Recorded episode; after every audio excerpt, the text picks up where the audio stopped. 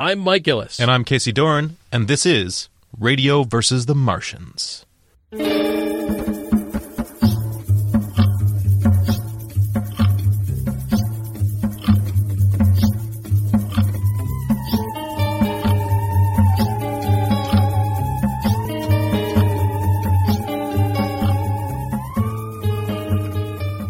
This month, Alan Moore's Watchmen.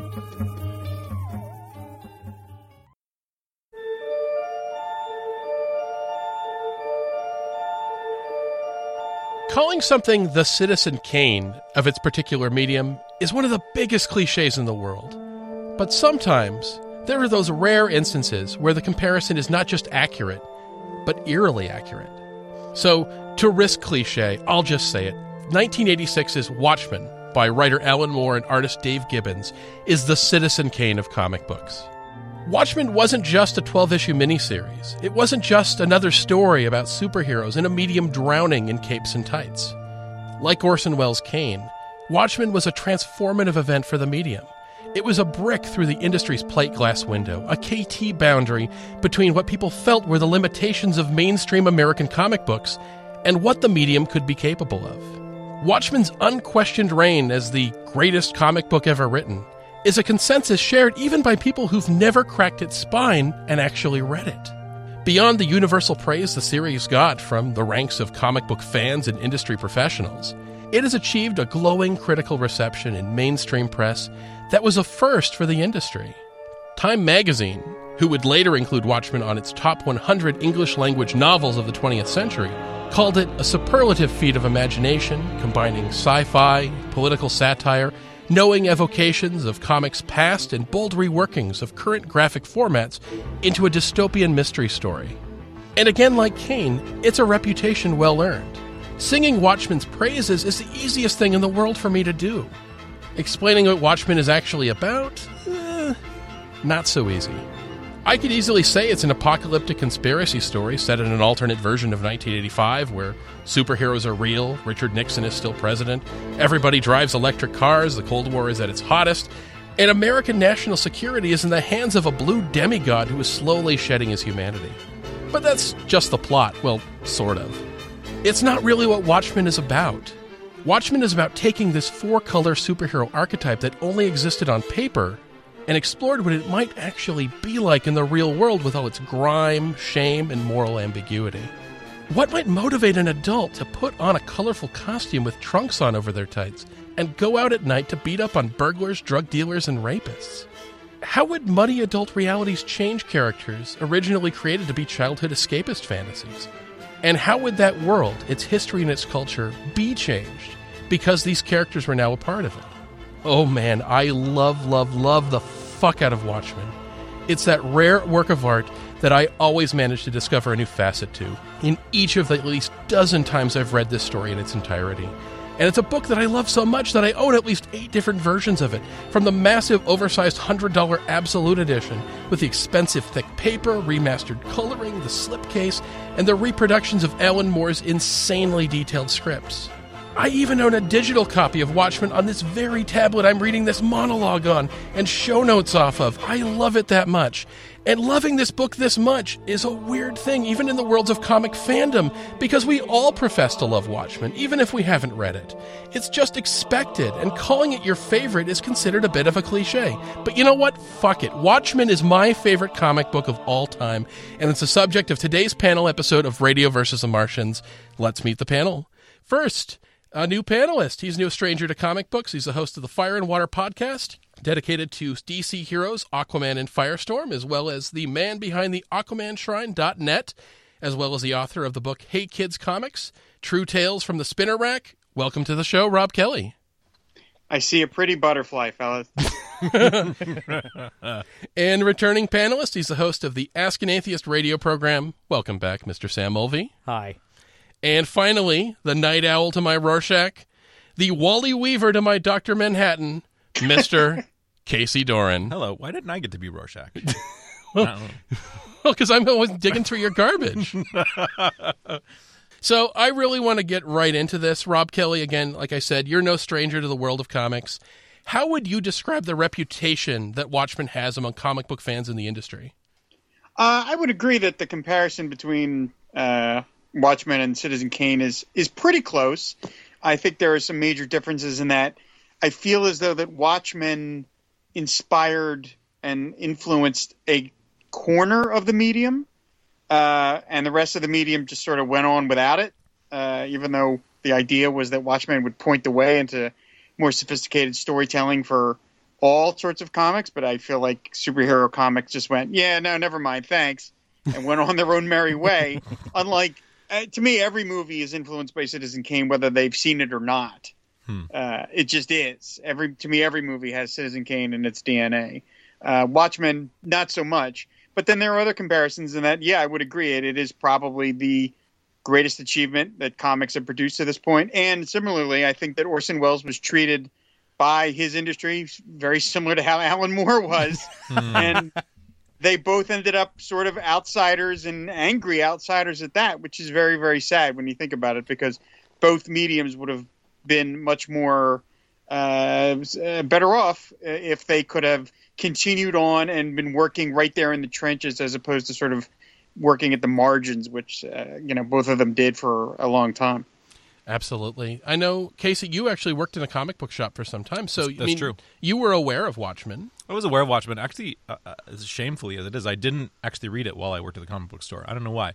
It took me into my 20s, early 20s, to read it because my friend Brian had it.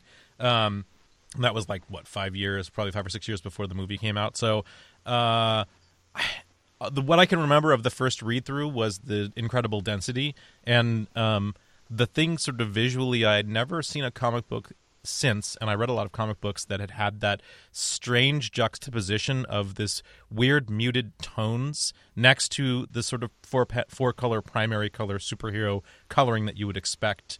Have those two things somehow collided together with one another? Like visually, my first read through was just was was mind blowing, and of course. Um, it's the sort of thing where I read it just in just far enough apart that I forgot most of it. But every single time you're rediscovering, that's the thing that I love about it. You're rediscovering things that you could not have even seen the first time around, and that's amazing, incredible. So, Sam, I actually one of the major reasons I wanted to have you on this panel is that you were not somebody who had read this comic before preparing for the show, Right. and you'd heard of it though. Oh yeah. And not just because you know me and I'm a giant nerd for this sort of stuff. No, stuff. I was I was aware of its existence well before I met you. So, what was the impression that you had of Watchmen before reading it, and what had you heard about it? Well, my impression of Watchmen before reading it was it was something uh, a very specific type of comic book fan would talk about incessantly. Um, it was uh, it's the kind of thing where it's it it's the comic book that uh, or you know the graphic novel whatever that uh, it, that would be owned by the guy with a Frodo lives bumper sticker on the back of his car. uh, it, it was that kind of thing. It was like it's it was like this niche thing inside of uh, inside of a, of a larger sort of fandom. And I think that I think that holds up with the Citizen Kane thing too, because there's a, there's there's a neat there's a group of people who incessantly talk about Citizen Kane. I mean, you can get a degree in Citizen Kane studies if you want. And and I think that's that's essentially true. The other thing I knew is that it was uh, a lot of the characters in that people would tell me about were basically borrowed from a former uh, comic book company. Yes, I knew that Charlton much. Comics. Yeah, Charlton Comics. Yeah, yes. that actually was one of the things that prompted this series being done. Is that one of the things Mar- uh, DC Comics did over the past few decades is, as one of their competitors would collapse or go out of business, they would purchase all of their characters. So they purchased uh, the character of Captain Marvel, the Shazam Captain Marvel, as uh, the comic book Fawcett Company, uh, Fawcett Comics, went out of business because they sued the shit out of them and uh, purchased those characters. The Charlton characters was one of the last publishing uh, purchases that they had made, and originally they had asked Alan Moore to write a story using these characters. And when they had an idea of what he actually wanted to do with them, they're like, "Okay, these characters are going to be unusable after you actually write them in this yeah, way." The, the quote that I heard was, "Great story, Alan. Wonderful. Only we were planning to use them again after." right? So he really does break the toys. And we were talking to Greg Hatcher last time about, you know, the way he writes Sherlock Holmes is that don't break the toys. Alan Moore is definitely a writer who likes to break the toys and see what the pieces can be put back in together. He doesn't just want to use the Lego instruction booklet. He wants to build something new out of all these parts and say something about what these parts are. So, Sam, now that you've actually read it, what do you think of Watchmen? Well, uh, you, you you sold it to me as as a realistic portrayal of what comic uh, comic book superheroes might be like in a realistic setting, and I don't really feel like that's what I got. Uh, I feel like I got something very different. Um, and I'll get into that a little bit more later. But I was actually surprised by two things: um, the uh, the complexity of the story, uh, which was uh, more than I than more than I thought. The way people would t- describe it to me, it sounded incredibly simplistic. Like the way it was just the plot was described to me, it sounded like something that was going to be flat storytelling that you get like mo- out of most superhero comics, and it was something that just wasn't going to grab my interest. Um, and that's not what I got. Uh, what I got something was was very literary in its in its approach, and uh, which has some strengths and has some flaws. Um, but the attention to detail in in the history of the world that it created, I think, was the the biggest thing for me. Um, especially the parts of the world that I, I that I'll that I'll pay attention to, like oh I don't know, like the new frontiersman. Yes, I mean that. Uh, that's the kind of stuff that I pay attention to when I'm when I'm in a place. I, I have a we're five feet away from my propaganda collection. I mean, it's and and it's that sort of thing. It's that attention to detail that I I really really liked. Um, I was I was well taken with it, and I would actually at this point consider myself a fan. That's actually one of the things I think really built this story and made it different. Is that at the end of each of the issues, there are these text chapters that are pieces of literature or media or uh, entries in somebody's autobiography that come out of that world and help build that world. The New Frontiersman, of course, is the right wing conspiracy mag. Yeah, it's kind of like imagine Glenn Beck with a third of a tenth of an eighth of the budget. I think there's like three guys working at the office. And it's just the most bizarre right wing, insane nonsense where I think there's this offhanded hand waving about, well, you might have heard a couple bad things about the KKK, but they get a bad rap. Um, and I knew going into this, Sam, that knowing your love of crazy propaganda and just horrible people who like to put pen to paper. Yeah. I knew you would enjoy that one. So and all the all the interesting 20th century history hits uh, Yes. in it. Uh, just the the the parts where uh, like uh, as as uh, Bill Hicks described once, the part where America went insane. yeah. And that's the era this this is kind of a ret- it kind of retrospectives. I don't know what the So th- that's something that I really wanted to talk about, and I'm sorry to break you up. No, Sam. no, go right ahead. Um, when if you watch the movie, which we'll talk about um, now with a 2006 or 2015 eye, um, or you read the comic book now, you don't actually understand that when the audience, when it was written, it was not an alternate past. It was an alternate present. Present, And so that actually really colors the way you, as the reader now, will look at it because we don't have the constant tension that you would have had in the 80s over actual nuclear annihilation. It wasn't, it's not something that we feel the gravity of now uh, than we did then. and that's important. I, I I am old enough to remember the childhood uh, version of the fear of existential nuclear annihilation. We're talking about Right. duck and cover. duck and cover. Yeah, I, I actually experienced some of that. I mean, I never I never got old enough where I experienced it as an adult because by the time that happened, the you know USSR had uh, gone out of business. Um, but I, it really did capture, and that was one Yeah. of the things that I really Oh, liked. It really oh, yeah. captured that dread that any moment the world could just vaporize. So, getting into something, the artist of the series, Dave Gibbons, once said about Watchmen that it became much more about the telling of the tale than the tale itself. And it's really the plot itself is of no great consequence. So, the purpose of this discussion, I know that we're going to have a lot of listeners that actually haven't read Watchmen, but I think we just spoil the shit out of it because, like you said, Sam, the basic plot itself is kind of simplistic, but I think it forms a skeleton that we can build the meat of this discussion around. So, I think let's just collectively, as a group, briefly, if that's even possible, let's talk about what Watchmen is actually about. So, Rob, if you can kind of get the ball rolling on this, what is Watchmen about plot wise?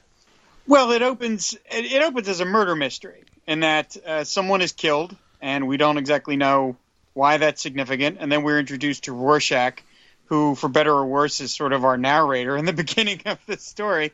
And then he, we find out that, of course, the person murdered was the comedian, a former superhero and government agent. And this starts off Rorschach sort of, uh, well, Rorschach's already, you know, mostly paranoid. Uh, so it doesn't take much to push him into the idea that, okay, uh, this might be something, you know, more than just a random murder because the comedian uh, was sort of not super powered, but certainly not somebody that the average person could kill. And then an attempt is made on the life of the Night Owl and Ozymandias, and this, you know, basically becomes who's killing the superheroes, and of course, uh, that you know, it, it story spreads out from there. But in terms of its beginnings, it's it's you know pretty basic. It's a murder mystery. It's a who done it, and that's I always feel like that's that's part of what Alan Moore was trying to do is was take these very hoary uh, old storyline story concepts and build something fresh and new out of them. Yeah, I think a big part of the story too to recognize is that aside from one of these characters, none of them have superpowers. That it's more human than superhuman. And when you see people get killed, they're just getting thrown out of a window. That's what Yeah. happens at the beginning of the story. So you have a sort of a an alternate 1985. You have a murder mystery, and you have this sort of looming doomsday clock over it, like the entire storyline. So you have everyone's thinking we're going to go to war with the Soviet Union at any sort of time, and they have that kind of fear as the backdrop. Meanwhile, there's largely in, to anyone else's mind an inconsequential murder that Rorschach is just obsessed with. Mm-hmm. Casey, anything you want to toss onto the? Uh, other than the fact that it does it does do something that a that a superhero comic series does, which is in the middle of that murder mystery they put in an origin story. Um, which actually is the most comic booky thing about it to me is that they have to show the actual superhero, the one with superpowers, and they give him an origin story that they that they of course more refrains from doing with everyone else. Uh, some somewhat like it. Uh, They, they do an or- origin story, and yeah, the origin story is I basic I, I guess the stock and trade of, of comic books. Right. Um, and comic book movies. but they do it in a, in a way like uh, they they do it in in in almost a Howard Zinn kind of way, where it's a it's a retrospective where you're not looking at it where there's not Wagnerian music happening and it's not this big momentous stuff. It's this this weird hokey dude sends you his business card in a horribly typed out, and you don't see the moment where it happens. You see the leftovers. You see what's hmm. left in history. And I think that that was that was an, an interesting thing is, is that they went to the point where they created a history. Like I think the one of the most important things about this this uh, book you gave me is the stuff in between the issues. Yeah. Uh, is is the history building stuff in the middle of it. it? It explains, it gives what's going on so much, like the uh, the bits of Hollis's book, uh, the uh, the the article that that uh, Night Owl two uh, Dan he- Dreiberg. Dreiberg. I, okay, I got it right. Uh, wrote. I like that stuff. That stuff was great. Yeah. It also has little Easter eggs throughout that either hint at questions or give you an idea of what happened in this world because it's a book that really asks you to fill in the gaps yourself and trusts you to do that. So you'll hear an offhanded joke about where the comedian was when Kennedy died, and it's sort of told to. Uh, what's his name? G. Gordon Liddy and a couple of the Nixon guys, and it's sort of implied like, I shot that motherfucker. And that was one of the things. That was one of your selling points, which is the, one of the weird things that, that this is how well Mike knows me. Is, is uh, Sam, you're gonna like this. It's got G. Gordon Liddy in it, yeah, and and he wasn't wrong. it's great. And I know that the comedian, the character, the government agent guy, who is kind of this just asshole, Yeah. Uh, and a killer, and all, all sorts of other negative things, is largely based not only on the Charlton character, the Peacemaker. But on G. Gordon Liddy himself. This is what G. Oh. Gordon Liddy could be if he did a bit more push If he was Rambo. Yeah. You know, uh, in rereading it again, I realized that within the first few pages of the first issue of Watchmen, that it contained two of my favorite tropes, fictional tropes, and they both happened to the same character. It's defenestrations and Hans Grubering because comedian does both. Comedian gets his ass thrown through a window and he, he goes out like Hans Gruber. love it. I love it. So uh, we kind of have this idea. I think we need to spoil the ending of that because that's really what this thing is about. The conspiracy to kill superheroes isn't a conspiracy to kill superheroes. It's a way to sort of lead Rorschach along because you know, guess what? He's a fucking crazy person Yeah. who eats out of your garbage, beats up people. His detection methods are mostly going into seedy bars and breaking fingers until somebody knows something. He's a real Sherlock Holmes, that guy. so um, he's basically encouraging Rorschach, keeping him sort of out of the way. But really, what it is is a former superhero, Adrian Veidt, known as Ozymandias. He's kind of a Alexander the Great fanboy who is trying to apply antiquities teachings to the modern world hits a point where uh, in a meeting that is totally botched in the 1960s to create a new superhero team he gets a lesson from the comedian and how this cowboys and indians thing is just bullshit because within 50 years the nukes are going to start flying and we're all going to be dust and fuck this nonsense. Does it really matter if some guy in a funny costume is robbing banks? Because this is stupid. And uh, takes off breaks the party and ozymandias is left sitting there going there's got to be a way to save this, and maybe beating up on burglars is not the way to do it. So it's an elaborate conspiracy story where he essentially does what comedian says he wants to do, which is create an elaborate practical joke to convince the world that they're under attack from forces from outside of our dimension and uh, fake an alien invasion with this giant psychic squid monster God, that has that reveal is absurd. I love yeah, it. uh, Oh. yeah. and uh, drops it in the middle of uh, New York City and murders like two, three million, six million people. Something like that. Yeah. Just murders them and makes the people who are marching towards nuclear war go, "Holy shit! We need to band together and uh, avert a nuclear war." So that's essentially what I think this story does. Is it takes an incredibly morally gray thing where someone says to save the world, I have to commit mass murder and trick the world into uniting because that's the only way to get people to stop murdering each other is to have something come from the outside that they can hate. And comedian learns about it, needs to be killed. It starts off this cycle, but that's essentially what this story is sort of about, which is superheroes fall short against gray morality and against this sort of ugly, muddy thing where somebody does something really, really horrible for the greater good that works. And suddenly punching it and throwing it in jail is such a completely inadequate way of dealing with this problem. So they just have to sort of stand there looking like an idiot in an owl costume. I, I like it. Uh, one of the things I like about it is uh, I'm going to get a little uh, inter no, not intertextual, but uh, it's uh, what Iain uh, Iain M. Banks calls an outside context problem, specifically from his his novel Excession, and he described it as you're king of this island, everything's going pretty good. Uh, you know, you've, your technology of spears and, and clothing is working pretty well. Then this boat shows up.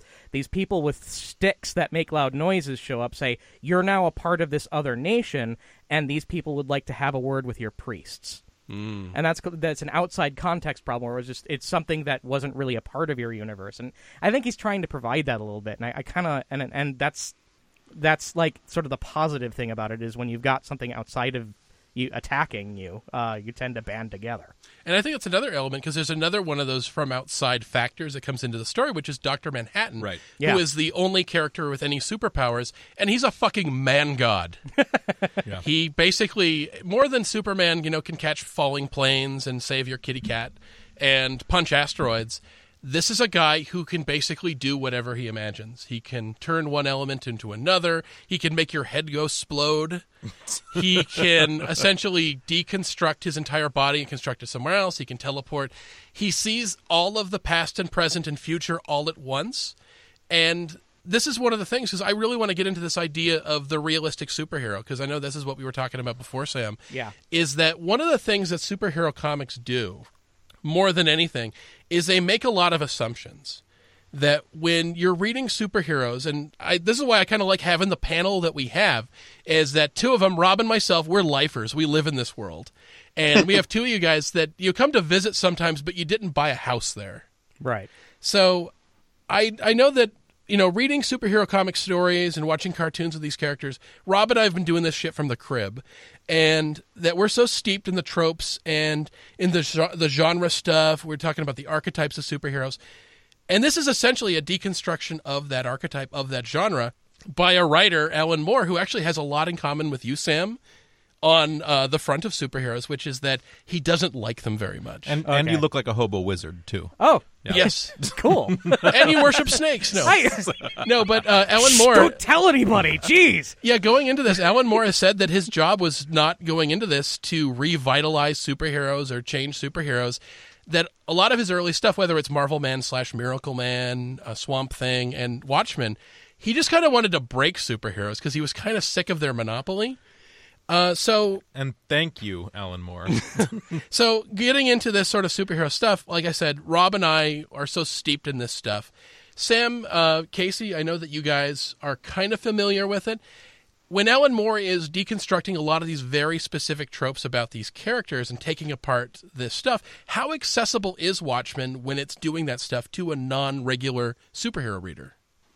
I think the accessibility is there because I, I mean, especially in 2015, superhero tropes are well known. It's it's part of the American you know cultural canon because I mean, uh, eight out of ten movies are now comic book movies, and six out of those, you know, six out of ten of those involve a superhero. So the superhero tropes are well known by everybody. I mean, it, it and I don't think that's a problem at all. It was in, it was in that respect, it was incredibly. Uh, uh, incredibly accessible. I, I, I mean, it, I didn't have any problem with it at all. I, I, you know, I probably did, don't catch every reference you guys do. I like, I know, I, I was told that they resembled uh, characters from Charlton Comics, but so there may be things that you guys see that I don't. But I don't think that takes away from the narrative, this enjoyment of the story. and, I, and I think the world building is so good and so rich that um, if you're having trouble understanding why certain characters would be important in this context, um, they're finding ways either in the dialogue or outside of the dialogue to actually draw those connections for you. And there's so much of it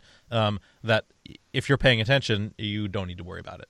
you so know? getting back to the sort of central question of what Alan Moore was trying to do with Watchmen and what I think is the the heart of this story is that deconstruction of superheroes. What would they be like in the real world? And this is a question that gets done to death quite a bit, both before and after Watchmen. I think Watchmen has a somewhat unique take on it, but I mean, this is what Stan Lee and Jack Kirby did in the '60s. They added characters that had, for the most part, been fairly one to two dimensional, and they added half a dimension to it, and now suddenly they have to worry about paying their bills and They go from care- Super Mario to Zelda. yeah, basically, there's an there's an added dimension that they sort of added, and it changed superhero comics ever since. So that became a part of every superhero comic.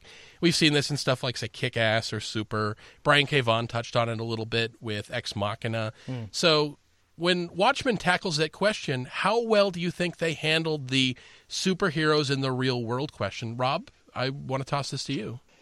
Uh, hmm.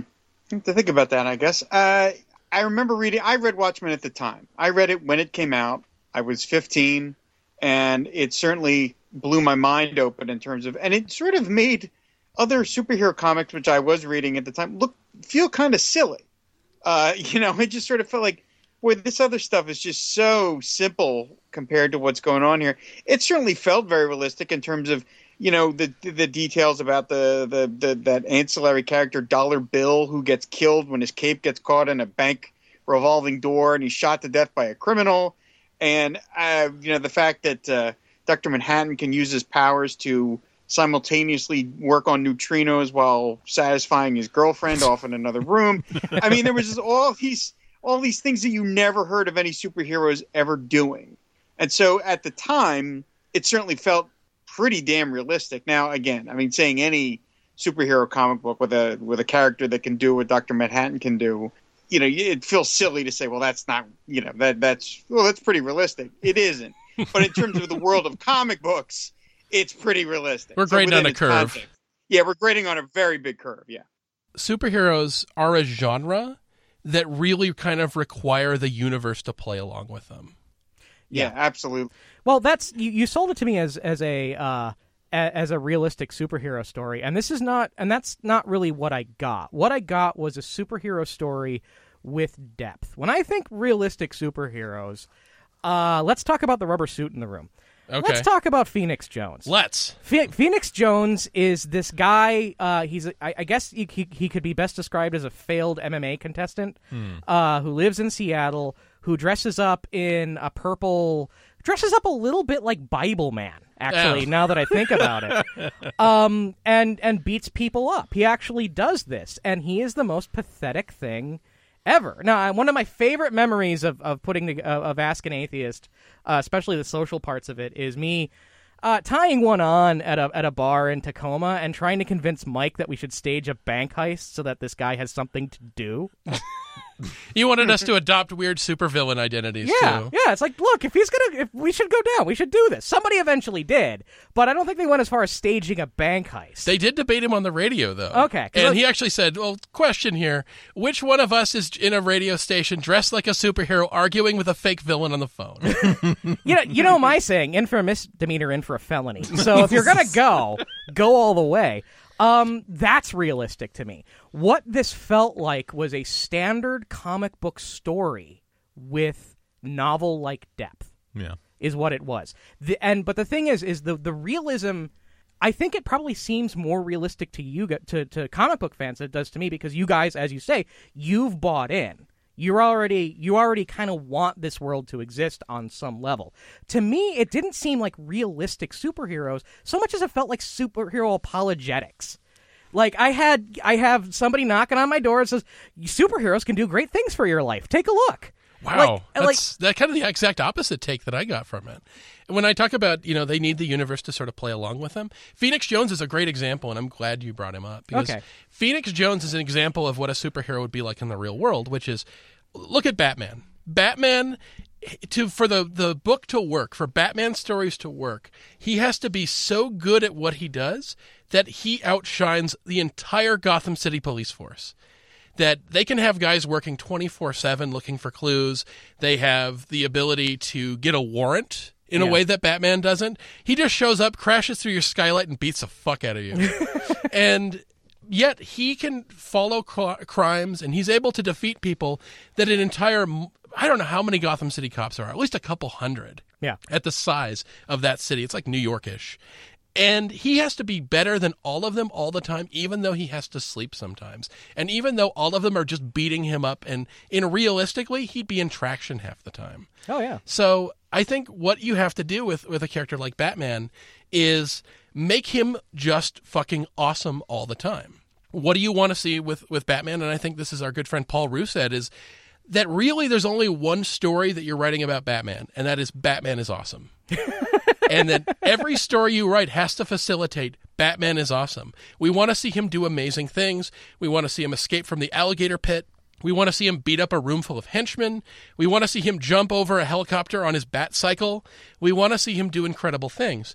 And for him to do those incredible things, the story has to play along with him to to give him the sort of challenges and victories and also draw him in a way where he's constantly dramatic, constantly posing on gargoyles, constantly doing things that are amazing.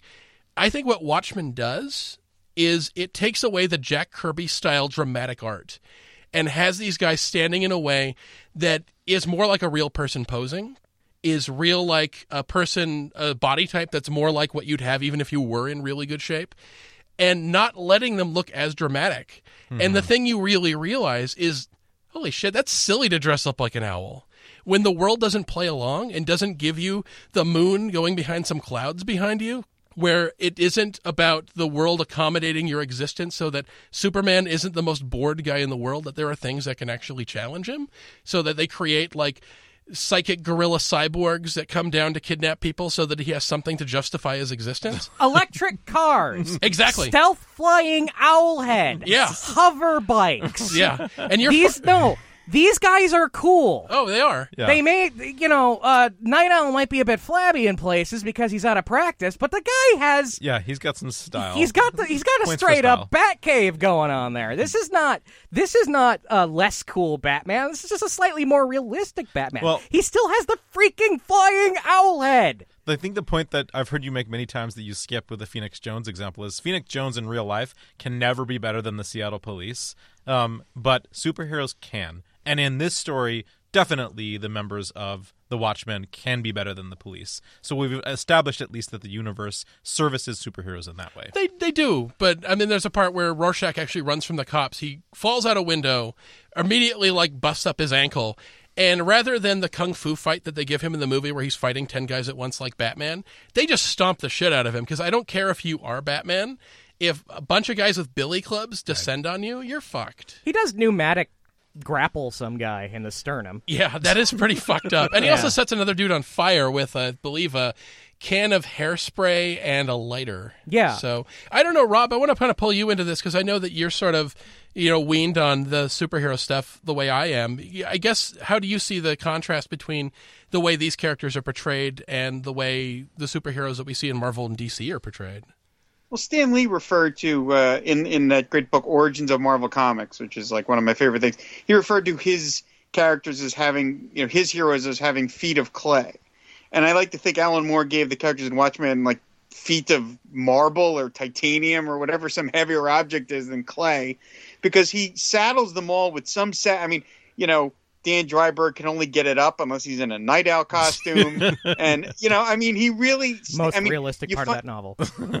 you find let's, let's not overshare, and you find out that uh, you you know you find out that uh, Wally is it Wally Weaver Yeah. is the uh, you find out that from his years as Doctor Manhattan's sidekick, which of course is right out of 1950s and 60s comics, he ended up getting cancer from his association with Doctor Manhattan. Um, you find out that Hooded Justice, in an aside, basically can only get it uh, another another sexual thing, like likes to beat people up. The comedian's a rapist. I mean, he he really saddles them with these very very sad side features that uh, you know did- to me again just took what Stan Lee did and just sort of cranked it up to 20 And Captain terms of, you know- Metropolis, uh, when Captain Metropolis is doing the meeting of new superheroes, and he puts up this this map of the United States with all these perceived social ills. You notice that yeah some of them, of them is- black unrest, yeah black unrest yeah anti- anti-war demonstrations, um, promiscuity. Promiscuity. What the Yeah. fuck is a superhero? He's gonna like beat the shit out of somebody who's necking in a car. How do you how do you I would- tackle that? Well, I, I, I avoid I avoid this channel like the plague, but I would imagine if Captain Metropolis lived in the real world, he would have his own Fox News show. Yeah. Yeah. I would watch that show. And I he- would watch that show just to see him in a costume every day, talking about you know whatever whatever horrible thing Barack Obama has done today. it's great because you look at there's I think a DC Heroes role playing game did a supplement and they have a shot of a bunch of the characters on, and the shot of Captain Metropolis on that is so fucking wonderful because he looks like such a sad sack, and you know that this guy is this weird kind of prude who's into sexual things sort of behind the curtains because remember that's one of the little things that you pick up on the third or fourth reading is that him and Hooded Justice are a couple. That Hooded Yeah. Justice, the guy who gets off on beating people up, is dating the guy who is kind of a fuddy duddy who doesn't like Sally Jupiter, the Silk Spectre, to talk dirty in public. He's like, "Brr, whoa, whoa, whoa, whoa, that's Sally. That's just really inappropriate.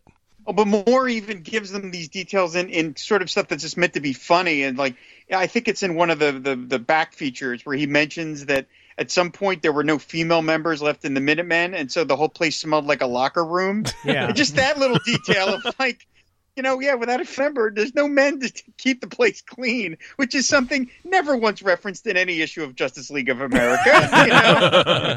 I really loved that there was a moment in Hollis Mason's biography where he said, as we went from the 40s into the 50s, the bad guys stopped playing around with, the, with the masquerade. Where for a long time you'd have guys that would be like Captain Axis or someone else. The they call them the Screaming Skull. Yeah. and they'd show up in a costume. And when you're wearing an owl costume and punching guys, if the guys you're punching are dressed up in funny costumes too, it's easy to sort of move past that because everybody's doing it. And he said, as we moved into the 50s, we mostly had to deal with like vice dens and prostitution rings and criminals wearing three piece suits.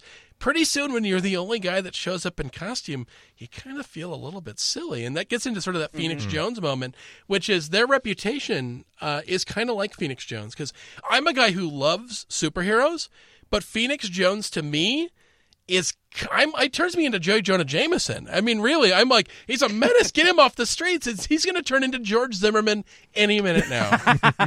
so I want to take a quick break, and we'll be right back with more Radio versus the Martians.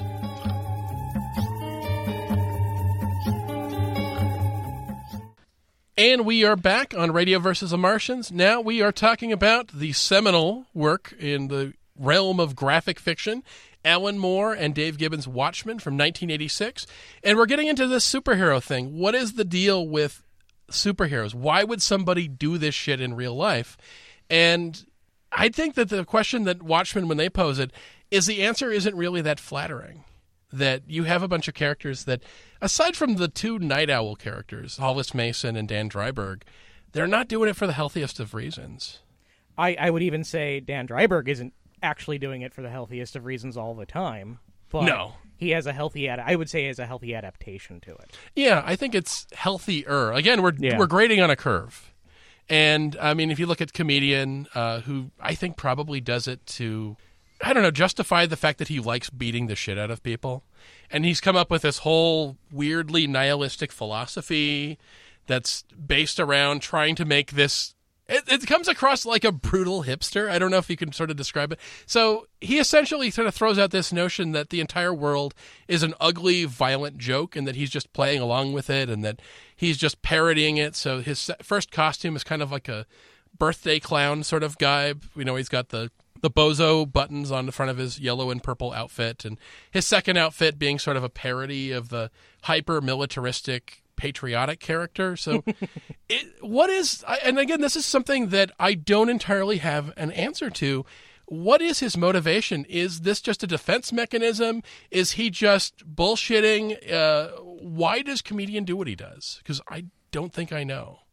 Well, I think part of that gets revealed in that uh, that monologue, the flashback monologue, where he breaks into what's his name's was it Moloch. Moloch? Yeah. Moloch, yeah. He breaks into Moloch's and he breaks down because he was drunk and he realizes that you know he's I don't know he's almost like a little too too cool for school and that he's like yeah he's he's a, very similar to like a 17 year old boy you know where he's like ah it's all an effing joke everything sucks everything's dark and then when he finds out that there really are people that are going to do the level of of badness that we find out is coming it shakes him up.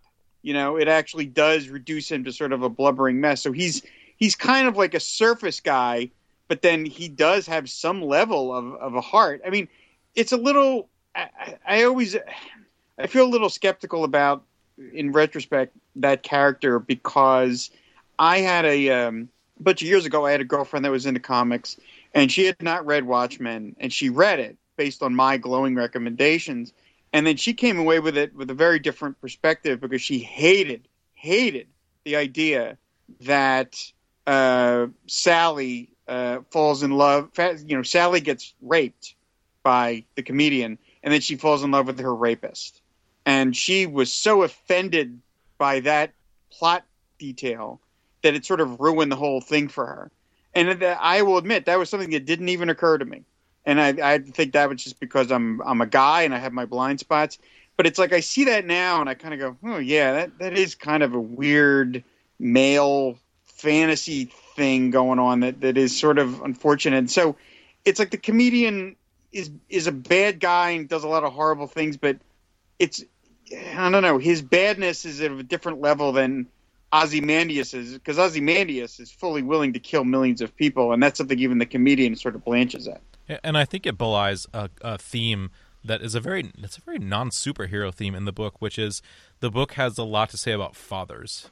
Um, Yeah. So for the most of the characters, fathers are almost entirely absent, or there are stand-in fathers that are abusive or absent or neglectful that are in there. And I think that maybe you can you guys could tell me better. I think that might be tied into the um, tied into sort of superhero themes where um, as a child who is fatherless, superheroes in comic book their morality becomes a stand-in for masculine masculine sort of moral presence. But the fact that it makes uh, one of the central parts of the drama makes Laurie Jupiter's realization of who her father actually is part of the really one of the main main reveals of the book, and actually kind of kind of a horrifying and heartbreaking uh, heartbreaking thing to have happen. Right? I mean, in one sense, it may be unrealistic uh, that they would they would actually fall in love with, with one another, but it also makes it um, the the yearning for the father, any kind of father, even if the father is an, an amoral monster.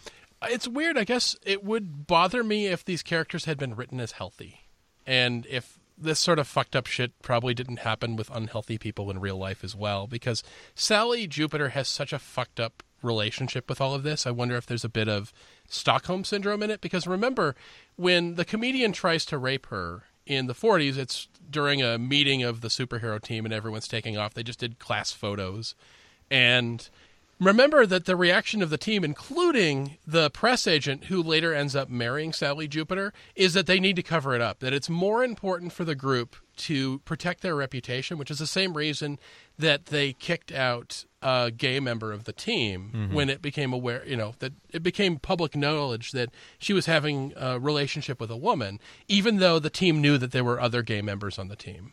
And that Sally was sort of a part of that, and the fact that she sort of had to bottle up and move on. And she has this back and forth kind of fucked up relationship with comedian where she kind of hates him and is ashamed of you know what she ended up doing which is having consensual sex with him like 10 years later and she hates herself for that and she hates being reminded of that and i think in a weird sort of way i guess i could not speaking as somebody who's gone through a lot of this stuff but has probably known people that have is it isn't always clear that people don't always have the reaction they should have. Right. And and speaking to the Stockholm syndrome thing, I mean, there's that interview section in the Yeah. in the between episodes things where where it's basically yes, this is Stockholm syndrome happening here. She's totally being pushed around and and you know and just totally being fucked over by everybody else in that group because she was there to make them look better and it, it was it was horrible. Her job was to essentially be cover for a gay member while having a fake relationship with him. Yeah. And it's clear in that interview that she is totally making excuses for what happened to her. Absolutely. I don't think it's ever treated like it's healthy or it's it's something that's good because even when Laurie at the end of the story does talk to her mother and reconnects and talks about it, the first thing Sally does is kind of break down and is just horribly ashamed of what she did. Like, how could I sleep with this guy? He's a monster. Right. And she has such conflicted, fucked up feelings about this guy who really is just a terrible person. And the book makes no bones about it. Rorschach does hand waving over at the beginning when uh, Laurie actually calls Rorschach out and said, You know that asshole that you're talking about who was murdered?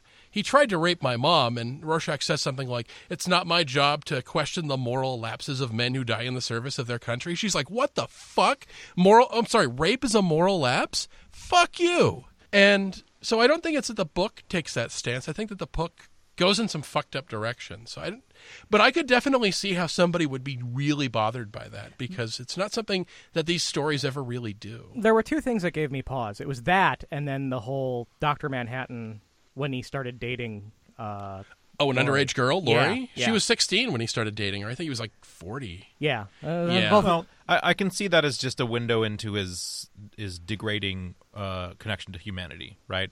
As you understand that after a certain point in time, he could have been a sensitive and considerate and moral person, and because of the, I guess, the sort of platonic temptation of having absolute power, he becomes more and more distanced from people up until leaving the planet entirely and giving up on humanity. So eh, that makes sense in the progression of his character. And when you look at Dr. Manhattan too, when Laurie starts chewing out Rorschach over the moral lapses question, she's like, fuck you. And she just says, John, get him out of here.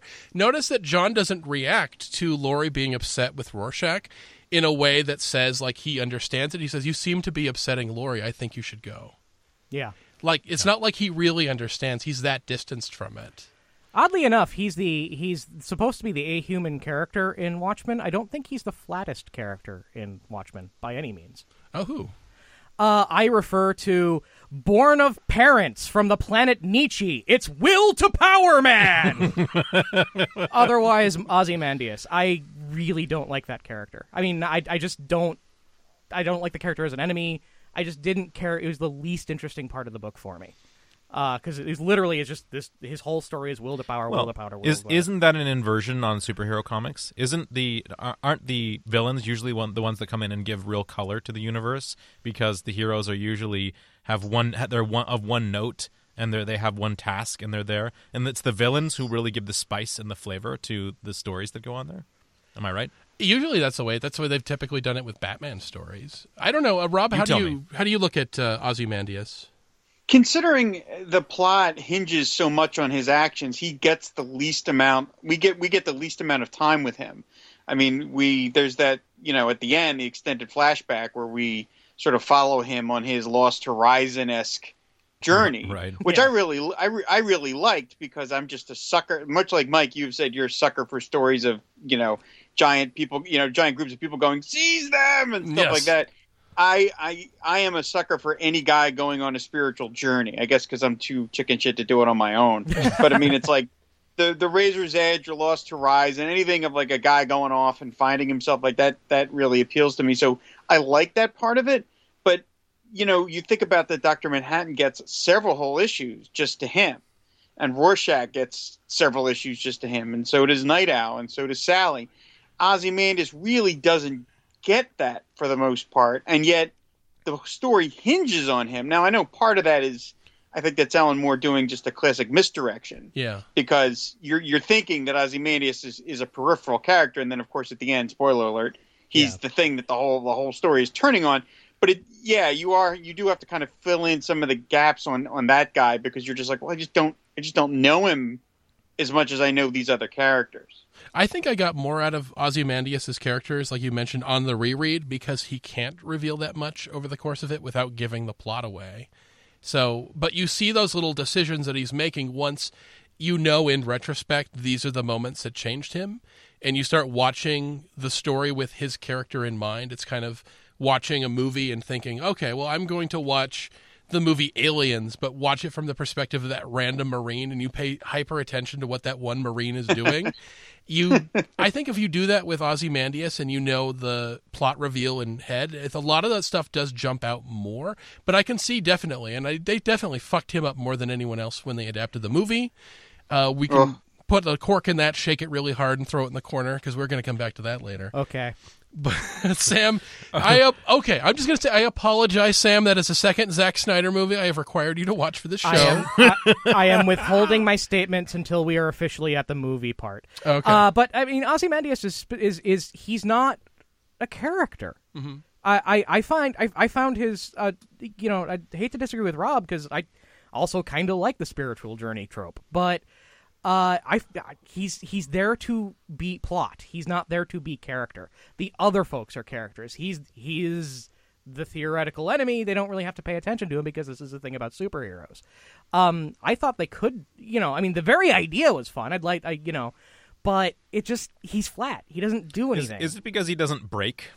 Is he the only character that really d- never breaks? I think you don't see him break, but I think you see him start to crack at the end. Well, you And- say he says I f- what I feel all I, f- I felt feel them all essentially. I made myself feel them all. Yeah. Um, but he celebrates. He goes, "We, d- I did it," is what He he, did it. says. Uh, and, and but I don't feel like he breaks in the way that literally every other character breaks Yeah. from the situation. Yeah, every single character in Watchmen, I think, maybe with the exception of John, breaks down in tears at some point. With Ozymandias, it is tears of joy at the end.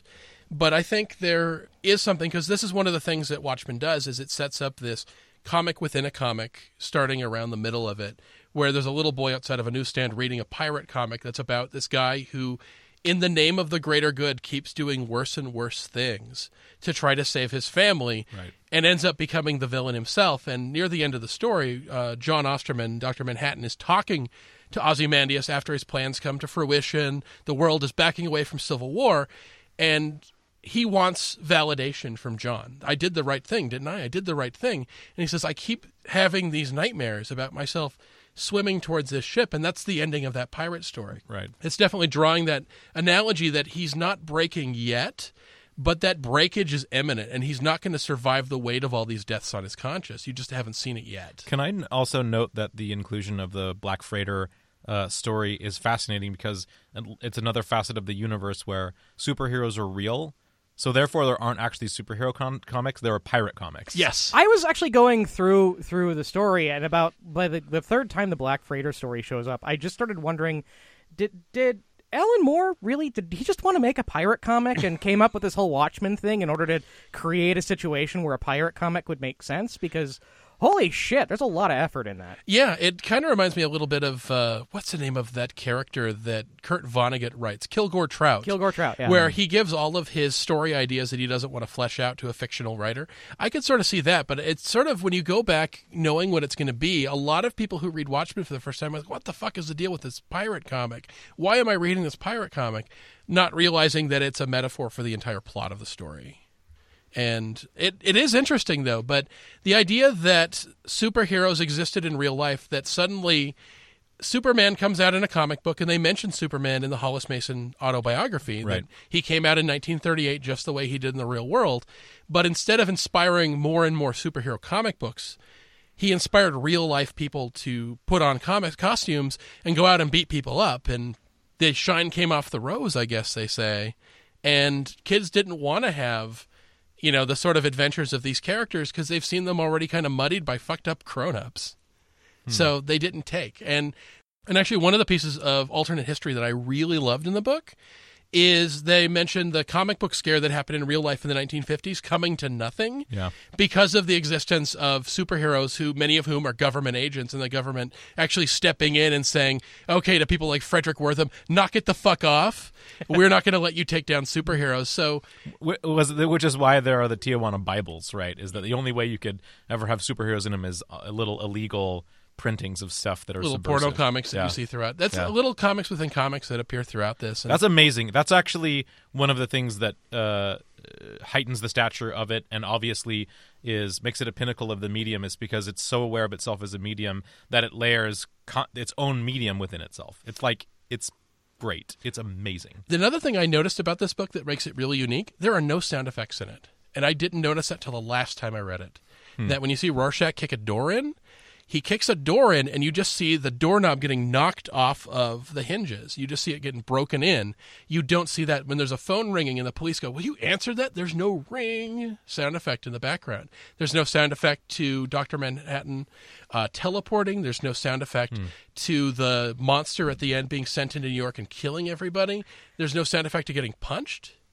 It's kind of amazing that it has the confidence to let the art speak for itself. I uh, this brings me to a, a, a question that I have, and uh, maybe Robert can a- answer this one for me. What? Uh, you're right. No sound effects. That was nice. Uh, thing I didn't get. What's with the random bolding of words in the in the text bubbles? Well, wh- why do comics do that, and why does Watchmen do it in this way? It it ends up with me reading it in a really like reading the dialogue in an incredibly unnatural way. I never really thought about that. I, I assume it's trying to replicate how people talk. Uh, I never, you know, I mean, I recognized that there were no sound effects. I think on the second pass, I was like, "Huh, wow!" I just realized that. Yeah, there's no kabooms. There's no nothing in here. Uh, but uh, yeah, I was that distracting. Did that seem like that throw you off? Uh, on the first reading, yeah, I, I had to, I had to actually, I was like, what is going on here? And I, I had to like uh, actually expend effort to stop looking at bold, to stop noticing the bold. And once I managed to to do that, uh, the dialogue suddenly it, it stopped being an Ed Wood movie and turned into something much better. I think I'm just used to it. It's a comic book thing, and I know that Yeah, for I the longest just- yeah, time, yeah. for the longest time, comic books would do this thing where they just wrote in all caps. I mean, they've changed that in recent years, where they actually have typography rather than handwritten. There was a guy whose job was the letterer, and he wrote out the, the entire thing. Actually, Comic Sans, the most hated font of all time, is based on I think it was Len Wein um, who actually lettered Watchmen. I may be incorrect on that, but somebody who created the Comic Sans thing said he based it on Watchmen's uh, font and the handwriting of Len Wein. And Len Wein says, "Do not fucking attach me to that font." but when you only had all caps and you only had handwriting, I think the bolding of certain words was to accommodate things that you would normally do in writing, like say italics and and other things that it's coming up with its own language to adapt to its own limitations. And I think hmm. that it's a bit more nuanced in, in newer comics than this. Like they actually have upper and lower case letters in comic books nowadays that you don't see back in the day. And I think you see more italics. I think some of the things in that are kind of cool. Like you notice that uh, Doctor Manhattan's dialogue bubbles are blue. Yeah, I don't. I have no idea what blue fucking sounds like. Yeah. It's the same thing. Doctor Fate, who's sort of a superhero wizard guy with a cool golden helmet, has these crazy word bubbles where there's this outline, like a yellow border, that's kind of angular outside of. I have no idea what that sounds like, but it sounds spooky. Well, I, I like that stuff, like the Rorschach in prison and the Rorschach being Rorschach because he uh, has a squiggly word bubbles. because he has squiggly word bubbles. That that absolutely made sense to me. It was the bo- it was the bolding thing I had to suppress. Now, I, I, I, I'd be. I'm sorry. Go no, ahead. go ahead, go ahead. I'd be I could be completely pulling this out of some orifice, but I'm gonna bel I'm gonna believe that the bolding just came from the fact that when comics were hand lettered, as Mike Mess- uh, Mike mentioned, doing italics would have been impossible by hand. But bolding, you could just use a different pen nib to do the lettering, Yeah. and I think that's where I'm going to bet that's where that came from because I've, you know, I I'm a graduate of the Joe Kubert School, and I had to letter a lot of my own projects, and just doing them, just doing them legibly was hard enough. I can't imagine having to do italics; that would have driven me insane. Can can I uh, mention something that I think we sort of missed on the on the uh, comic books versus something else? Uh, ver- comic book comic booky stuff versus a comic book who's trying not to be a comic book. Um, that was actually a sentence. Uh, the the thing that you wouldn't get unless you actually put your eyes on the text is how sophisticated the the the prose actually is how in how incredibly uh how incredibly ornate some of the text actually is and and how poetic Alan Moore can be as a writer and I'll offer one of my one of my overriding criticisms of the book which is um I think especially in the sections where the epilogues with the text at the end I think most of that stuff is written with just too much Alan Moore voice. I think the ca- most of the characters don't have an Alan Moore like voice. This is a problem with uh, all of Neal Stephenson's. You mean slow and too. spooky. Yes, no, but I mean over overly overly garish and ornate and too too good of a vocabulary. Um, uh, but by and large, his prose is absolutely beautiful. Like, uh, like this is the one thing I I don't know why it struck me so much. It's part of um, Watchmen's origin or excuse me dr manhattan's origin story where he finally reassembles himself to the people in the cafeteria. And uh, and the description is their bleached faces stare up at me pale and insubstantial in the sudden flare of ultraviolet sunburn in november. Like he's writing motherfucking haikus with Yeah. these descriptions and it's mind-blowing it's Yeah. amazing i if i was to draw a comparison to literature the the analog that i would draw would be like thomas pynchon like that's how dense and how amen- amazingly poetic it can be That overlaps into a, a question, a, a cr- criticism question that I had specifically about the Doctor Manhattan uh, origin story is the the literary quality of uh, of that. You know, the writing, the story, the way the story is told, the poetic nature of it. Uh, it I mean, it's incredibly complex and incredibly compelling um, in in terms of, of literature, but in terms of the visual side of it, the art, it's incredibly linear. It looks like just any other episode Right. or uh, issue, and I'm, I was really surprised by that because isn't Dave Gibbons known for being kind of experimental now and again? Yeah, he is. Um, I think one of the things that Watchmen does, and maybe this may be something that kind of goes against the flow of what you might have been expecting, is that Watchmen was written with the nine panel grid in mind. That a lot of comics, and even a lot of really good comic artists, sometimes fail in this regard, which is that comics, in a weird sort of way, are kind of a language. That if you grow up reading them, you kind of instinctively know where your eye is supposed to go next and the model in Watchmen is like the simplest one in the world that you go left to right, top to bottom. Occasionally you get one really big panel, but I don't think there's ever a place in the book where you get confused on where you're supposed to go next. And I know Watchmen uh, is a little bit different than Promethea, which is another thing that Alan Moore did, where it actually has a full page spread on both pages, two um, characters walking around literally a Mobius strip Hmm. Hmm. and they can actually have this conversation and the reader can start anywhere on the page they want and just follow them in the direction that they're walking. And i know that's a really experimental thing. I think with watchmen there was a deliberate need to make it accessible and that may have in some ways undermined what you wanted to get out of that thing because how is it that dr manhattan perceives time it's a lot like the Tralfamadorians in Slaughterhouse Five. Yes. Hmm. Mm-hmm. where the idea that time is this elaborate jewel and that most of us poor mortals only look at one facet of it at a time in a specific order but he has this ability to look at all of it that he can perceive all moments of his time and part of him losing his humanity comes from the fact that he's not surprised by anything. Yeah, that that atemporal storytelling leads me to believe that Alan Moore probably did read a lot of Robert Anton Wilson when he was probably young. Probably, Uh, on but on the nine panel stuff, because Mike, you and I were just sort of comparing our notes about things that we noticed.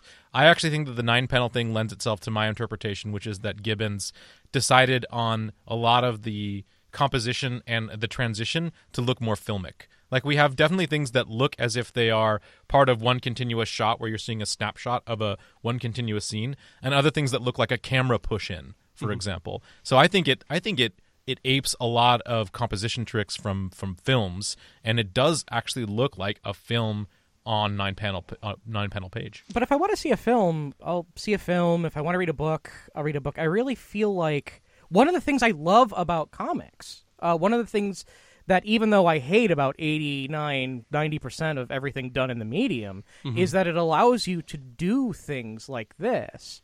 And I kind of felt like, and I, I- knew that that uh, the, when the Doctor Manhattan story came up, it was going to be about his uh, uh, a major theme was going to be his perception of time, and I was really looking forward to that because it's like I want to see what Alan Moore does with this. I want to see how the art looks, and it was like I said, it was incredibly complex and incredibly compelling uh, from a literature standpoint. But I, I felt like it was a missed opportunity in the art.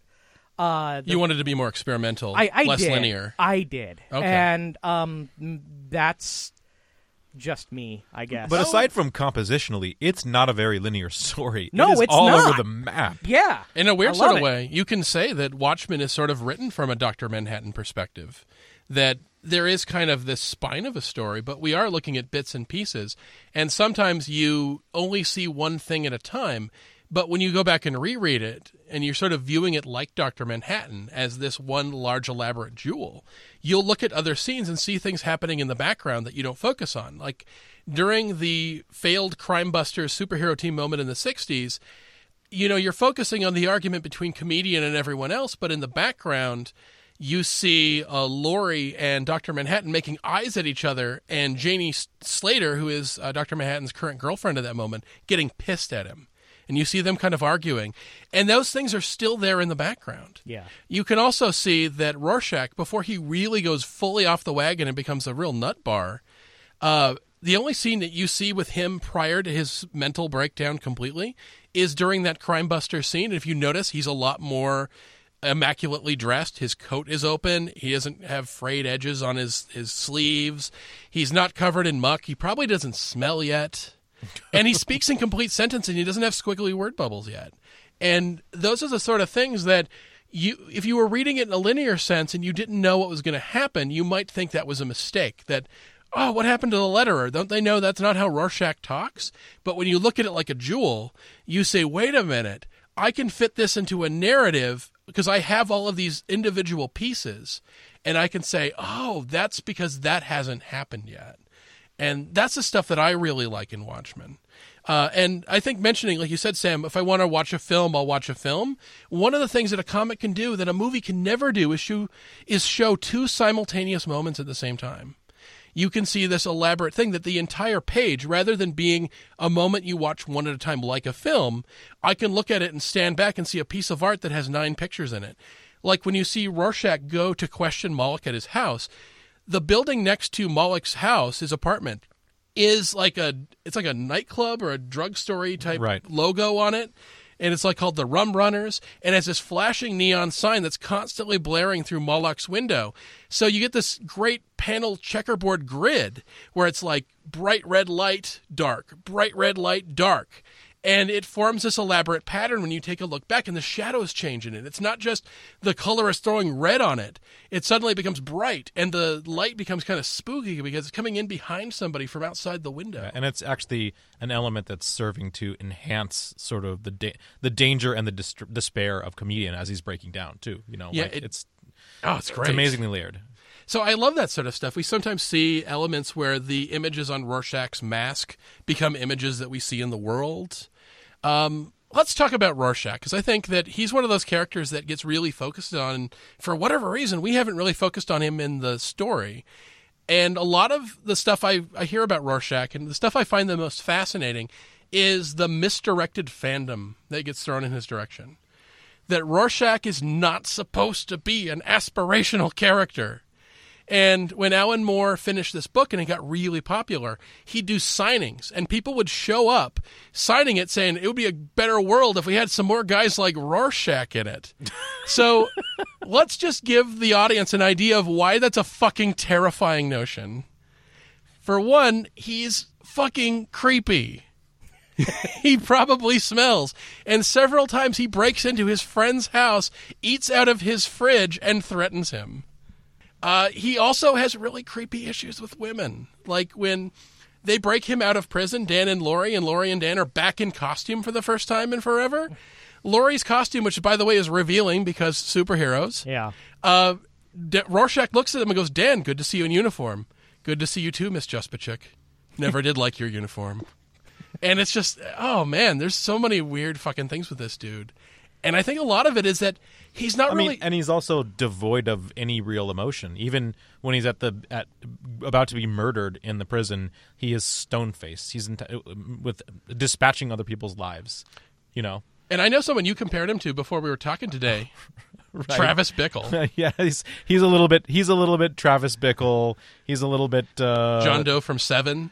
John Doe from Seven. He's a little bit uh, uh, Death Wish. Death Wish. Yes, Charles Bronson from Death Wish. Yeah, there's oh man, and he's constantly reading out of his weird right wing conspiracy magazines. Yeah. and- Well, it reminds me of when we were at uh, Jet City Comic Con, uh, where we were all sitting there, and and the, the- you know this guy wearing uh, you know uh, a trucker hat and stuff, and comes up and just starts talking about us. That started talking at politics about it at us. He's like, "Oh, you guys look like people who do who like." Don't like Obama. We all three of us say something, and uh, cue awkward silence. cue awkward silence. Yeah, it's it's um I, I imagine people who like Rorschach are are those people.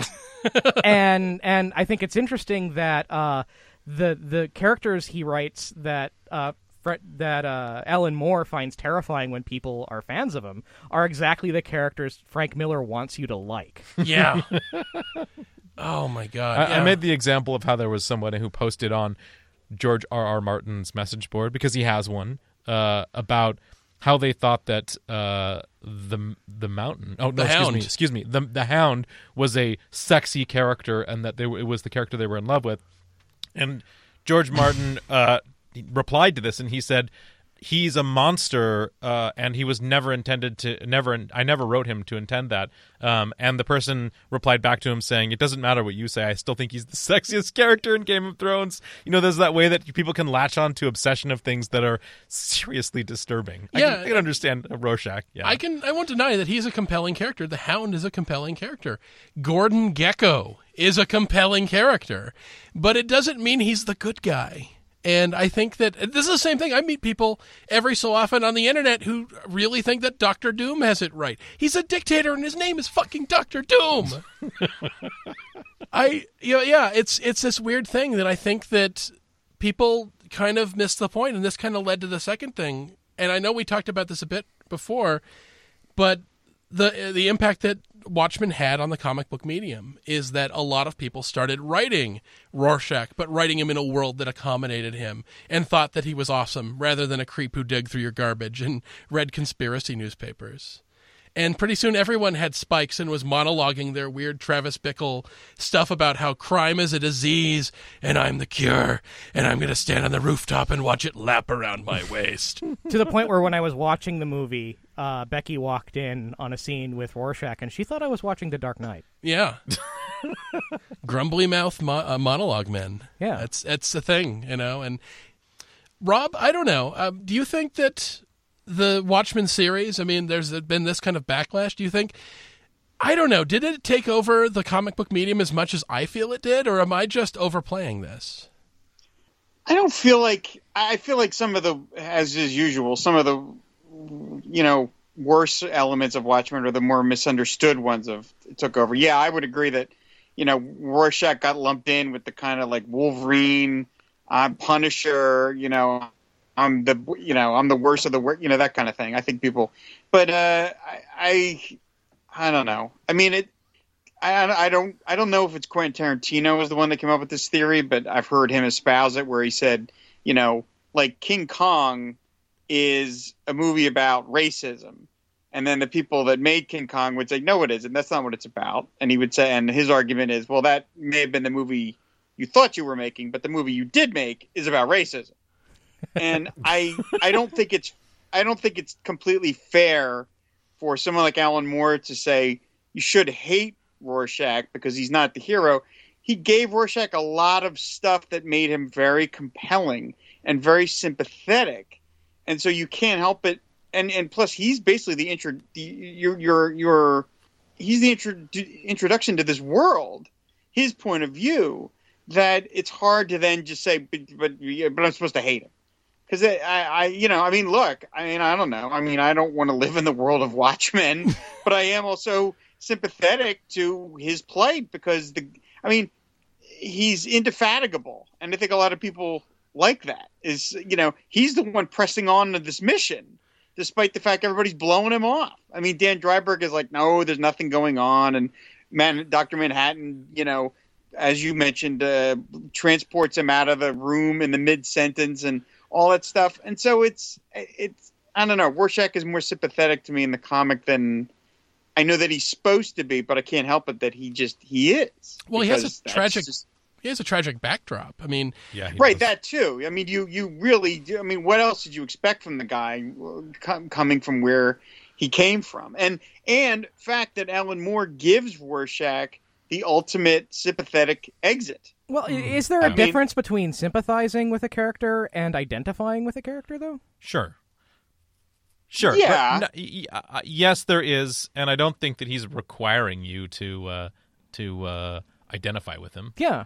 At all, at all. He's he's an entrant. He's an entrance to the story, but he's not the sole lens through which you view it. Since Rob is is apparently the the guy with the the the highest opinion of of uh, Rorschach. I, I, I think Rorschach is monstrous. I think he's horrible. Um, but because this this is what the kind of thing that Alan Moore does, the nature of his brokenness and how he got to be where he he uh, where he is makes him an object of empathy and pity rather than an object of hate. Yeah, I think he's a bit Gollumy in that. I don't think Gollum is pathetic enough that you have that moment of sort of revulsion with him, but you also feel pity. Yeah. He has a lot of Gollumy qualities, but one of them isn't being pathetic. It's that he comes across as someone who's very stalwart in his beliefs, as misguided and weird and messed up as he has a lot of daddy issues. He has an absent father that he's built up as being this wonderful guy, and mostly just as a contrast to his fucking horrible mother He's uh, the thing that helped put him along the path was the what is her name, Kitty Genovese. Mm-hmm. who was an actual yeah. person in yeah. New York who was, I believe, murdered and raped in an alleyway, and people actually witnessed the whole thing and did nothing from their windows, and how that helps propel him along that line, and the final thing being a kidnapping case that he goes through in the 1970s, where he witnesses something just fucking horrible with the, the little girl being butchered and it just makes him snap and instead of brutalizing him and handcuffing him he starts doing things like throwing him down elevator shafts and setting him on fire and it's like real like seven type shit it's like it would actually be easier to see him as a non-psychopath if he just used a handgun but he doesn't it's got to be more ornate than that. It's it's like serial killer murders that yeah. he does. I, I I don't mean to suggest that Rorschach is admirable just because I don't want that kind of thing recorded for posterity. But uh, it just I just mean that Alan Moore gives Rorschach some of the series' most fi- uh, finest moments,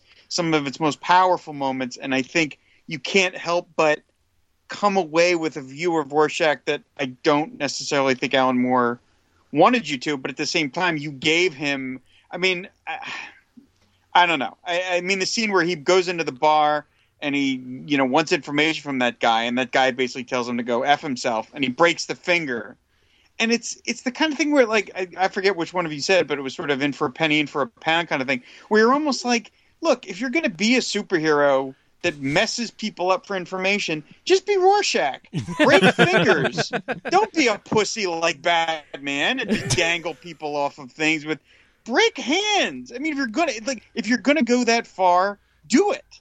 You know. And, and again, I'm not saying that's admirable, but at the same time, I think Alan Moore has a sympathy for Rorschach. And again, I think that final scene is to me very instructive of how he felt about Rorschach. That all of for all of Rorschach's supposedly rigid moral code, he breaks down at the face of what of what he's of uh, of the plan when he realizes the scope of it and how it might actually work. He himself breaks all that down and, and allows himself to be immolated because he can't bring himself to, to bring you know to bring the whole thing uh, crumbling down. And I, I just think that Alan Moore was more sympathetic and more sort of proud of Rorschach than maybe he was comfortable with.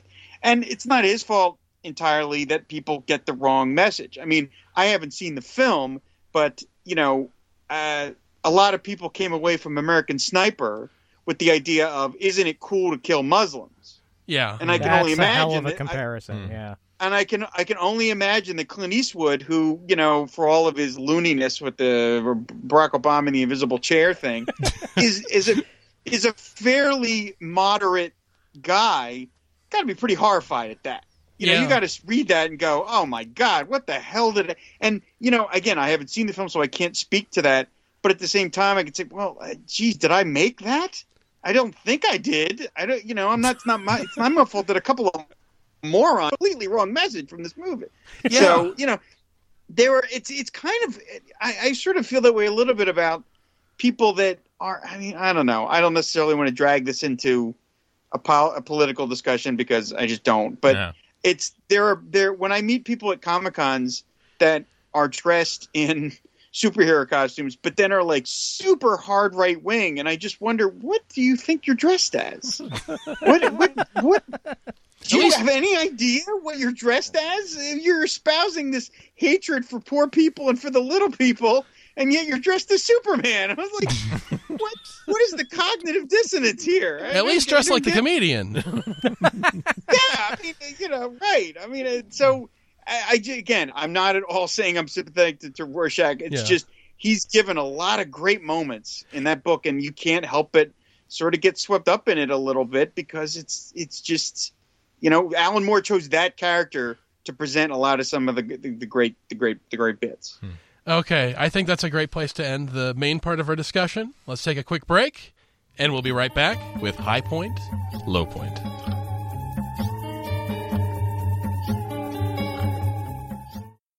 And we are back. It's time for High Point, Low Point. We're talking Watchmen. This is where we get to the top of the mountain, the bottom of the barrel. Sam, what is a low point for Watchmen? Three and a half fucking hours. Of what, Sam? Three and a half hours. This is the second Zack Snyder movie you've made me fucking watch for the show. What the hell? I have decided I am never watching a movie uh, for this show ever again unless you're with me and you experience the same pain I do, or I at least get a car battery and some jumper cables. So this means you're not seeing Batman v Superman? No! okay. Holy shit! I'm really looking. I'm really looking forward to the Radio versus the Martians episode on the Owls of Ga'Hoole. That ought to be really good. Holy cats! I, I, I, I, I, it has the pace of molasses. It, uh, uh, it's, it's got too much. 300 in my dessert topping. It's oh my god like it totally misses the point. I just watched like I watched I read the book and then a week later I saw the movie and the the book is a masterpiece and the movie's a skid mark on the Mona Lisa. I mean, it it just seems to miss it so hard, and it's so depressing because it's so obvious that he really loves what he's doing. Three and a half hours. Yeah. I wouldn't even watch the four-hour cut of the Dune movie, and I watched this. Oh, oh. Oh my god! Can I give you uh, my five word uh, my five word review of the movie? Nerds mourn lack of squid. Uh, I I'm I'm with you, Sam. And partially, I, I threw this at your at your direction because I kind of wanted that reaction. Okay. I wanted you to feel my pain because I went in wanting to really love that movie. I I've never seen something aggressively miss the point the way The Watchmen did. Like you said, I really think Zack Snyder loves the source material. Because if he didn't, why would the 1985 setting be there? Why would he push for an R rating? Why would he get the little details like the Gunga Diner and the New Frontiersman and Bubastis? When you take out the squid, Bubastis makes no sense. Yeah. But he still put Bubastis, the, the lynx creature, in the movie. Yeah.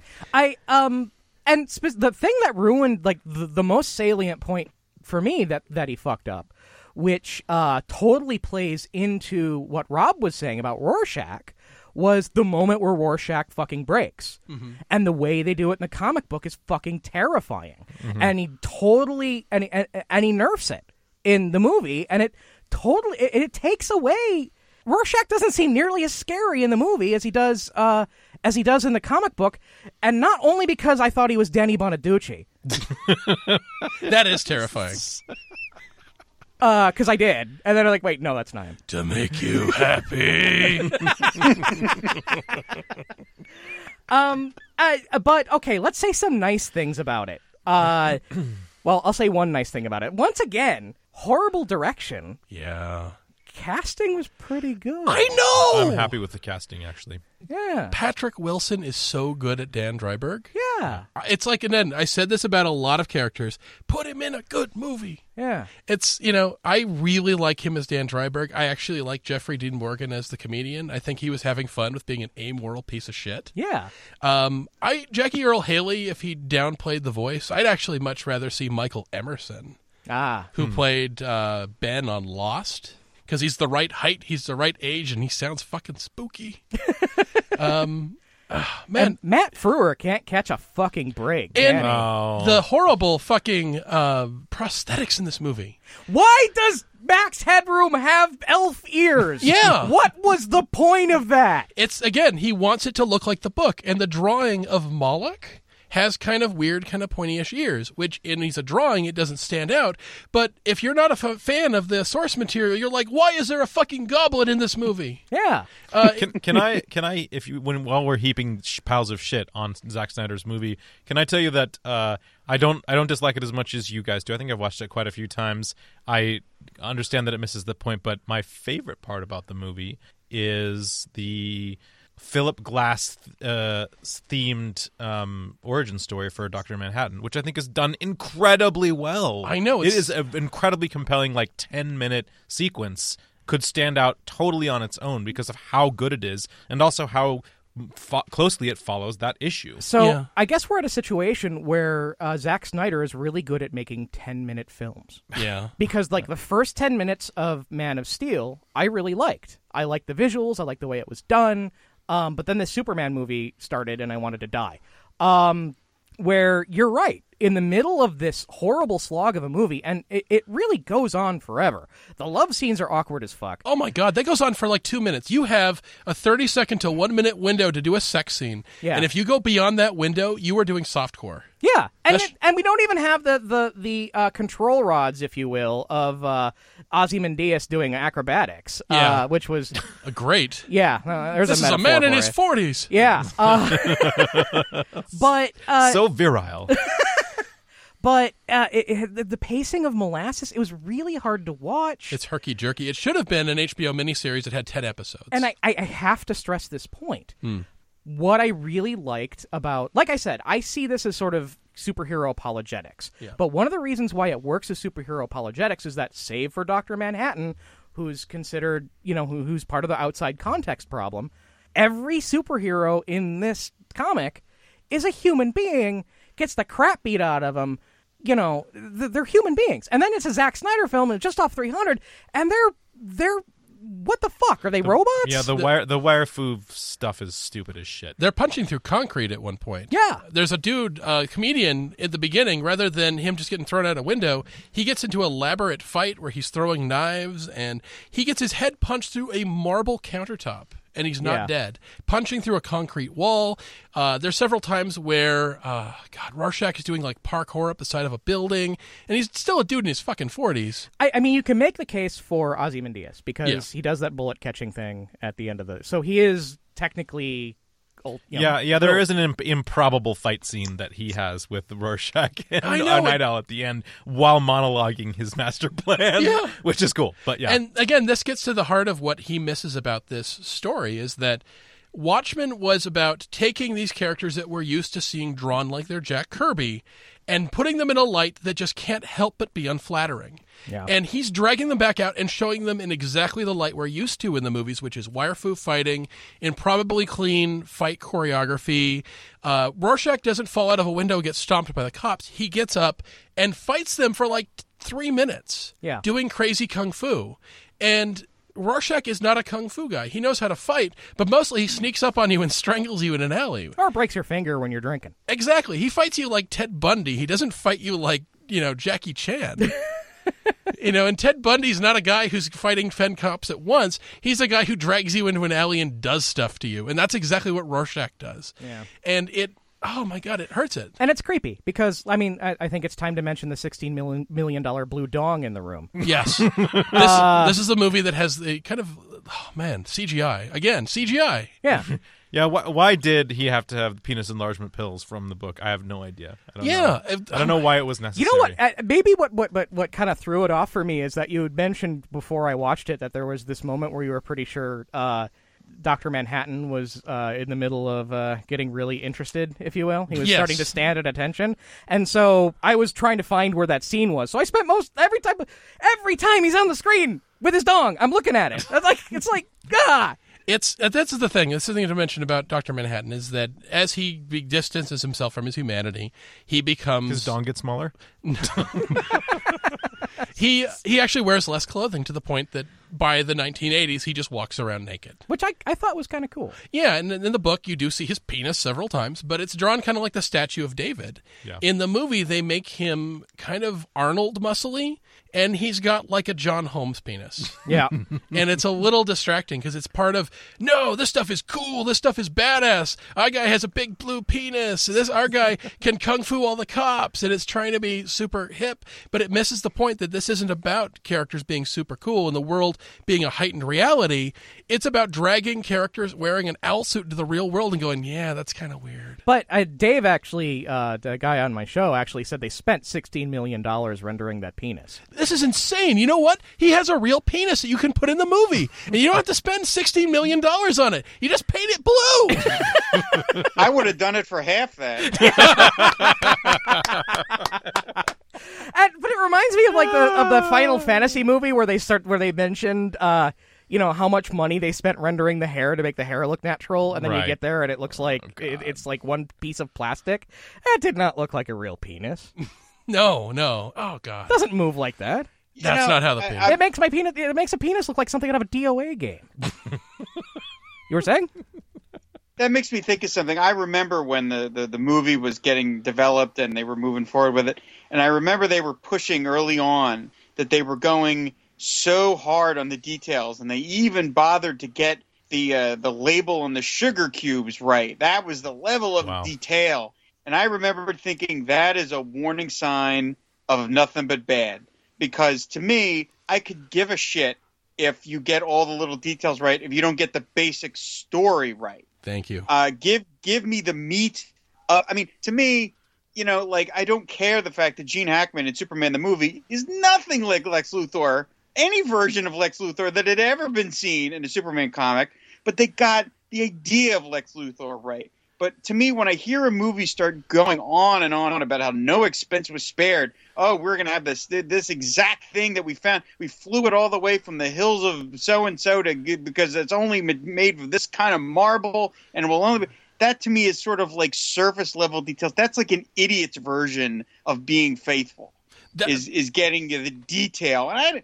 Zack Snyder the su- version.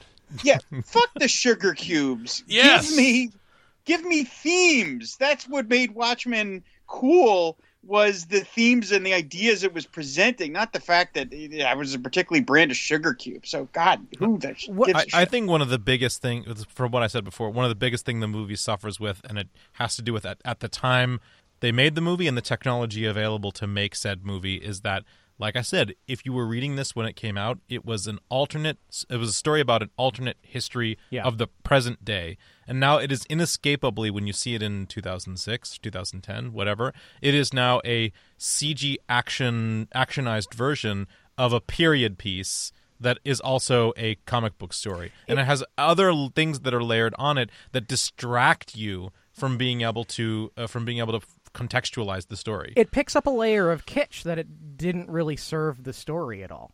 yeah well i mean and I, I think that's Zack Snyder being unable to understand a movie that's trying to be an anti-superhero movie because he clearly wants to make gritty superhero movies. So, um, why did they change, or why did Zack Snyder or whoever was involved in writing this thing, um, why did they change? Why did they get rid of the squid?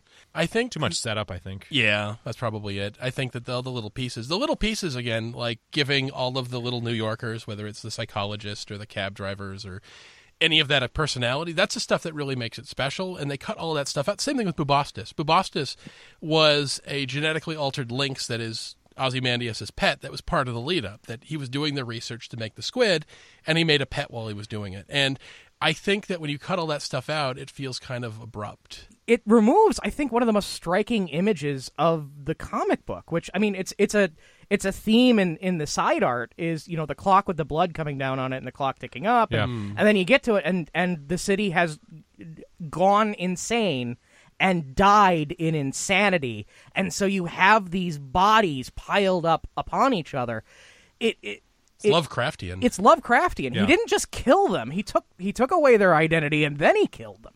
And that and that made it terrifying. And not and he was very clear that with the psychic blast that the squid thing was going to give off, that this was going to be uh, an enemy that people would believe for a very long time because it was implanted in their very minds. It made the concept of a foreign, you know, of, of an alien invasion much more believable to me. And when you just make it, oh, Doctor Manhattan's an asshole now. uh, okay, so we worked together for ten minutes, and then what? Yeah. It fucking sucks, this movie. so, we are doing high point, low point. So, oh, God, that felt good to get out of our system, didn't it? Rob, low point for Watchmen. Uh, I actually don't hate the movie uh, the way the three of you apparently do.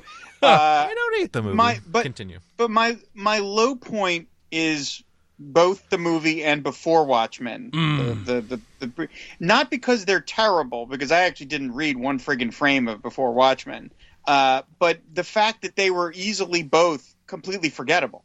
Uh, I mean, has anyone talked about Watchmen the movie on any list of mo- of comic book movies? Has anyone ever mentioned Before Watchmen five minutes after the last issue was published? They're just instantly forgettable. And again, they might be good. I have no idea. I've never read them. But the fact that they were just completely forgotten to me is the ultimate insult to the Watchmen legacy because Watchmen casts a looming shadow over everything. And the fact that there were two adaptations or spin offs that were just just completely dismissible. I- I mean, to me, if you're going to make a Watchmen movie or you're going to make a Watchmen series of prequels, you got to swing for the fences. You got to make a Heaven's Gate sized, Dune sized fuck up. you can't. You cannot make a movie that people go, eh, that wasn't bad. Yeah. You, it's, th- to me, that's the ultimate insult of Watchmen. I, I saw Watchmen when it came out. My friends were so excited, and I watched it, and I remember liking it, but I just went, uh, and then and I never thought about it for two seconds after I left the theater. And that is not what Watchmen deserves. And if you're going to make a movie of Watchmen, do it.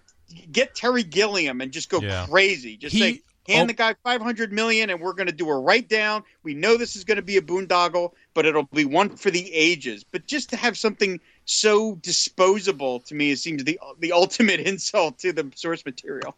oh, Uh, Jesus Terry Christ. Gilliam Watchmen is kind of like a uh, it's kind of like a Jodorowsky Dune sort of thing, right? Like what could have Exactly. a project that can never be because it's so insane.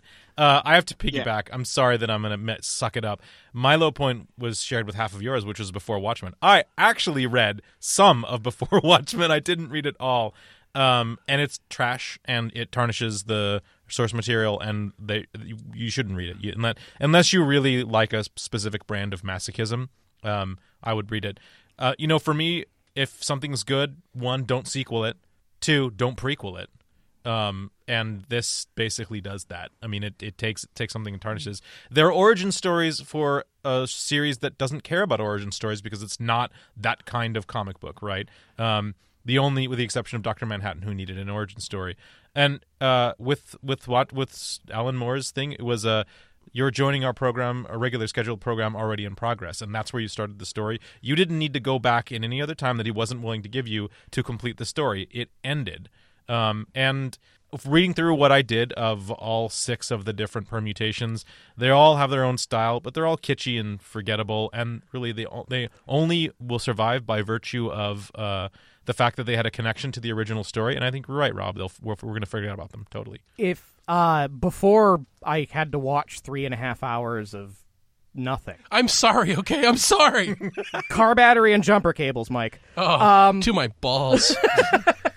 Uh, it was going to be before Watchmen because I think Watchmen is is is an example of what's best in comics, and before Watchmen is an example of what's worst in comics and everything I don't like. The other thing is it made me kind of hate the guy who wrote my favorite TV show. Oh, Yeah. That's right. J. Michael Straczynski. Yeah, J. Michael Straczynski. He he did. He, you know, he was the guy behind Babylon Five, which uh, is one of my favorite shows ever. And uh, and and he signed up for Before Watchmen, and like a lot of people were saying, "Dude, would you like it if somebody else took up the helm of Babylon 5? Like, no, that's totally different. It's nothing like that. You should shut up. and I'm like, dude, you know, okay, it makes sense when you're the the underdog and you're kind of an asshole, but now you're established and you're still an asshole. Yeah. It doesn't look as cool anymore. He kind of the internet has not been a good tool for J. Michael It- but it was. Yeah. It was like the first show that had a huge internet following. It had a whole Usenet news group. Ah, That's uh, before Watchmen is such a great example of something that has no artistic possible motivation behind it. It's something that is entirely a commercial venture. Yeah. and it was something that was created and they brought in a lot of comic book writers and artists that I love. J. Michael Straczynski is a good comic book writer when he's not writing Darwin Superman. Cook. What? Darwyn Cooke is involved. in Darwin. Like, fucking oh I you know Darwyn Cooke is one of those people he does anything. He will scratch something on a cocktail napkin, I will pay $3 for it. I don't care. Yet I wouldn't touch this. It was like this series to me, I just don't want to be sullied by it and it feels like if I buy it and I read it, I'm one of the 23 knives going into the back of Alan Moore. And See now, I didn't. I I'm sorry. I don't buy the. I I never bought the idea that Watchmen was sacrosanct because it wasn't being done by Alan Moore. Because Alan Moore has taken lots of characters, including Watchmen, and done things to his own purposes for them. I mean, that's you know. I mean, Lost Girls is taking someone else's characters and doing lots of crazy shit with them. So I didn't. I wasn't. I wasn't offended that Watchmen wasn't Alan Moore's property. I just wasn't interested in reading anything Watchmen not by Alan Moore. I wasn't inherently offended at the idea, uh, but uh, you know, so uh, yeah, I felt there was a little bit of a difference there. You know, Yeah, I mean, I'll, I'll definitely concede that point. I think it wasn't so much that uh, it was Alan Moore not writing it. I think it gets into what my low point is. It was just another step in Alan Moore being royally fucked over.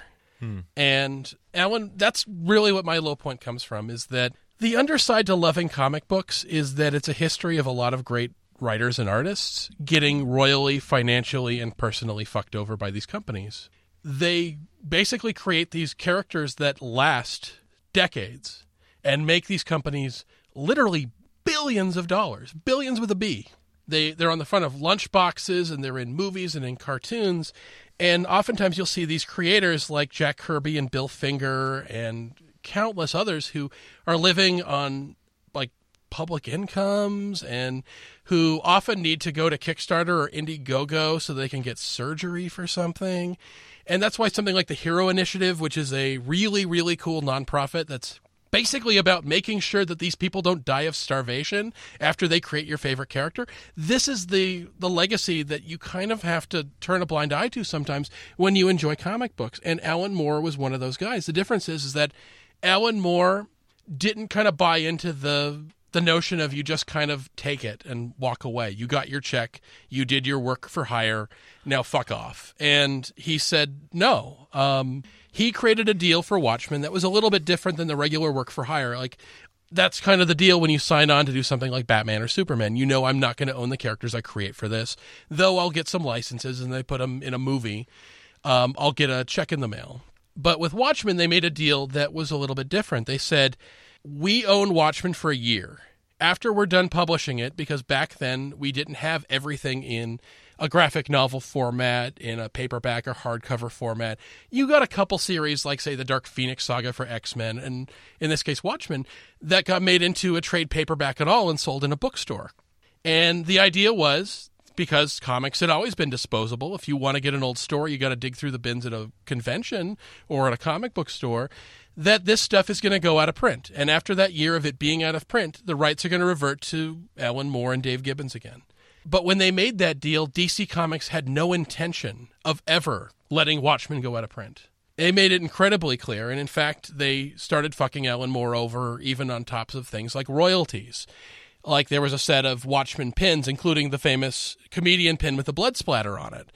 And they were selling it, and Alan Moore said, Hey, how about I get my check for that? And they go, Oh, no, that's a promotional item. A promotional item that they were selling hmm. as merchandise.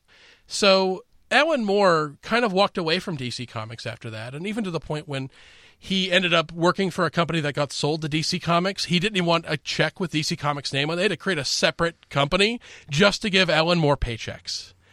Uh, it was actually called Firewall Incorporated LLC or something. It was just like we want to pay Alan Moore, and the reason Alan Moore didn't walk away is he didn't want to fuck over the careers of the artists working on that book by screwing them over. He said, "Okay, I'll finish out my contract with this other company, but I'm not having anything in my house that says fucking DC on it." That's so interesting. I'm sorry to break your point, but it makes more sense why Alan Moore said about the movie that he prefers to to criticize it from a position of ignorance. Yeah, he doesn't want Yeah. anything with his movie. He doesn't want his name on it either. He doesn't want his name, and he doesn't want money from it. He didn't get a dime from Watchmen or V for Vendetta, or I believe even from Hell. Uh, he says, whatever money you would have given me, just give it to the guy who drew it. I don't want to see it.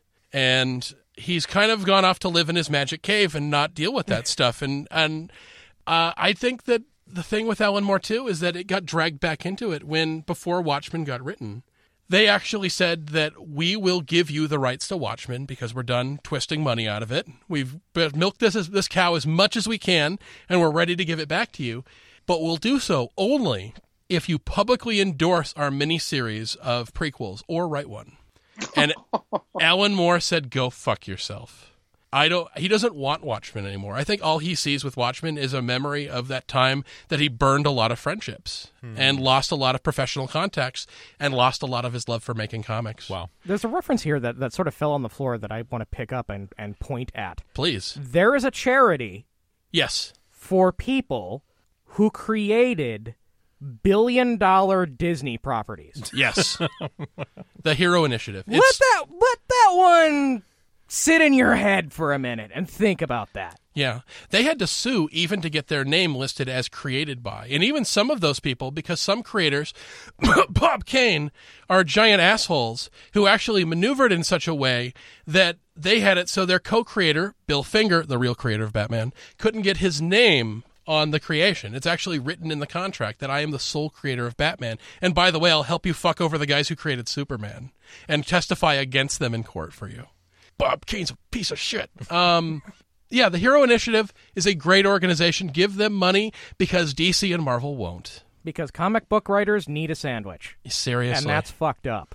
Yeah. So, digging ourselves out of that, and that's a fucking low point there. Let's go high. Let's talk about what is the best part of Watchmen. Not about people getting fucked over, not about a bunch of bullshit movies and spin offs that are there to take your money and erode your soul. Let's talk about the good stuff. Let's go into the heights of awesomeness. What is the high point of Watchmen, Rob Kelly? Uh, I think I, you know, like as I said, I grew up. Uh, you know, I read Watchmen when it came out at the time, um, and in my mind, I cannot separate it from Batman: The Dark Knight Returns. Those two series came out within, I think, about six months of each other, and they seemed like mainstream comics was were, were going in a direction that was amazing and exciting. And I'm not going to suggest that I, I'm I, I want to make sure I say mainstream comics because it's I don't want to suggest that there were not great comics being done independently, Cerebus and Love and Rockets, and certainly the Will anything Will Eisner ever touched. Oh, God, but yeah. mainstream mainstream comics seem to be going in a brave new direction. I mean, in my mind, you know, uh, the Dark Knight and Watchmen are to mainstream comics what Elvis and Dylan were to music in the 50s and 60s. They were the mainstream acts that took these things in a new direction that made people go, "What the fuck is this?" And you know, there were people that that you know Bob Dylan ripped off from, and there were people that Elvis ripped off from. Those people were never going to be huge. You know, you can argue back and forth of the, of the, the morality of that, but you know, Ramblin' Ramblin' Jack Elliott was never going to be huge. You needed Bob Dylan to do it, and so I look at those things, and so my my point that I'm and I do have one as I'm getting to is like my favorite thing in Watchmen is the humanity that Alan Moore has for his characters. Every one of them, even the ancillary characters. And the scene in Watchmen where we're on the boat and it's got all those artists on it. You know, they're the ones making the giant squid monster. And one of the people, uh, two of the people, uh, a man and a woman, have spirited off to like the cargo hold of this ship to have a a little midnight sex uh, and they, you know it's clearly they've they've been commissioned by the government for this weird project, and even they don't know why they're there. And then uh, you know he's the, the man is on top, and he pulls the blanket back, and he sees dynamite behind the woman's head, and he realizes in that horrible moment that they've been set up and they're about to die, and he doesn't tell her uh, what he sees, and he holds her, and the boat explodes, and we see her drawings. I think the woman's drawings float into the water and it's Alan Moore has such a love for his characters. And I think about that Frank Miller in 1986, not the Frank Miller of now, oh. but the Frank Miller of 1986 loved his characters. And there was a sort of, I, I, was a sensitive child, and I felt that as much as those two series were like really badass experiments, they had an underlying humanity to them that I found very exciting and I think those moments that Alan Moore brought to Watchmen are are still unraveled. And to me, that is among the many high points of that series, maybe the highest of the highs. That Alan Moore just loves his characters so much and gives even the most minor characters, so, someone you're only seeing for a couple of panels, he gives them a little moment of humanity where you really fall in love with them. And I I, I never forgot those moments. Oh, that's excellent, mm-hmm. Casey. Uh, it would be uncouth for me to say the whole book, right? Uh, for me, it's the New Frontiersman, and I'm sorry if I stole it from you. And I had to keep my mouth shut when you were talking about it. The end of issue eight, where they have sort of the uncorrected proof of the Halloween 1985 uh, issue of New Frontiersman. Um, and it's funny because it's at this point where the story is truly the shit is hitting the fan. Like uh, Nite Owl has just freed Rorschach and they're uh, from prison and they're on the run. Doctor Manhattan take took Laurie to Mars, and uh, Hollis Mason has just been murdered by the Top Knot Street Gang. Um, that's this is the end of the episode. Also interesting, I noted this uh, only on this is that uh, in that that location that the that the the squid actually hits, the band playing, you see posters. It's Pale Horse, and opening for them is Krystalnacht Yes. So the Krystalnacht is Hollis Mason being murdered by the gang. They're the opening band, and then Pale Horse is the apocalypse that follows them afterwards. Uh. Fucking brilliant. Mm. Uh, so this the text section is like an op-ed piece by the right-wing editor entitled "Honor is like the hawk." Sometimes it must go hooded. The transparent irony of the chicken hawk editor naming that his sort of defense of masked superheroes. It also springboards into this tirade against their liberal competitor, the Nova Express. Uh, but the real joy is like how Alan Moore like is totally gleefully writing this diatribe. It is so dripping with like right wing nut. It's fantastic.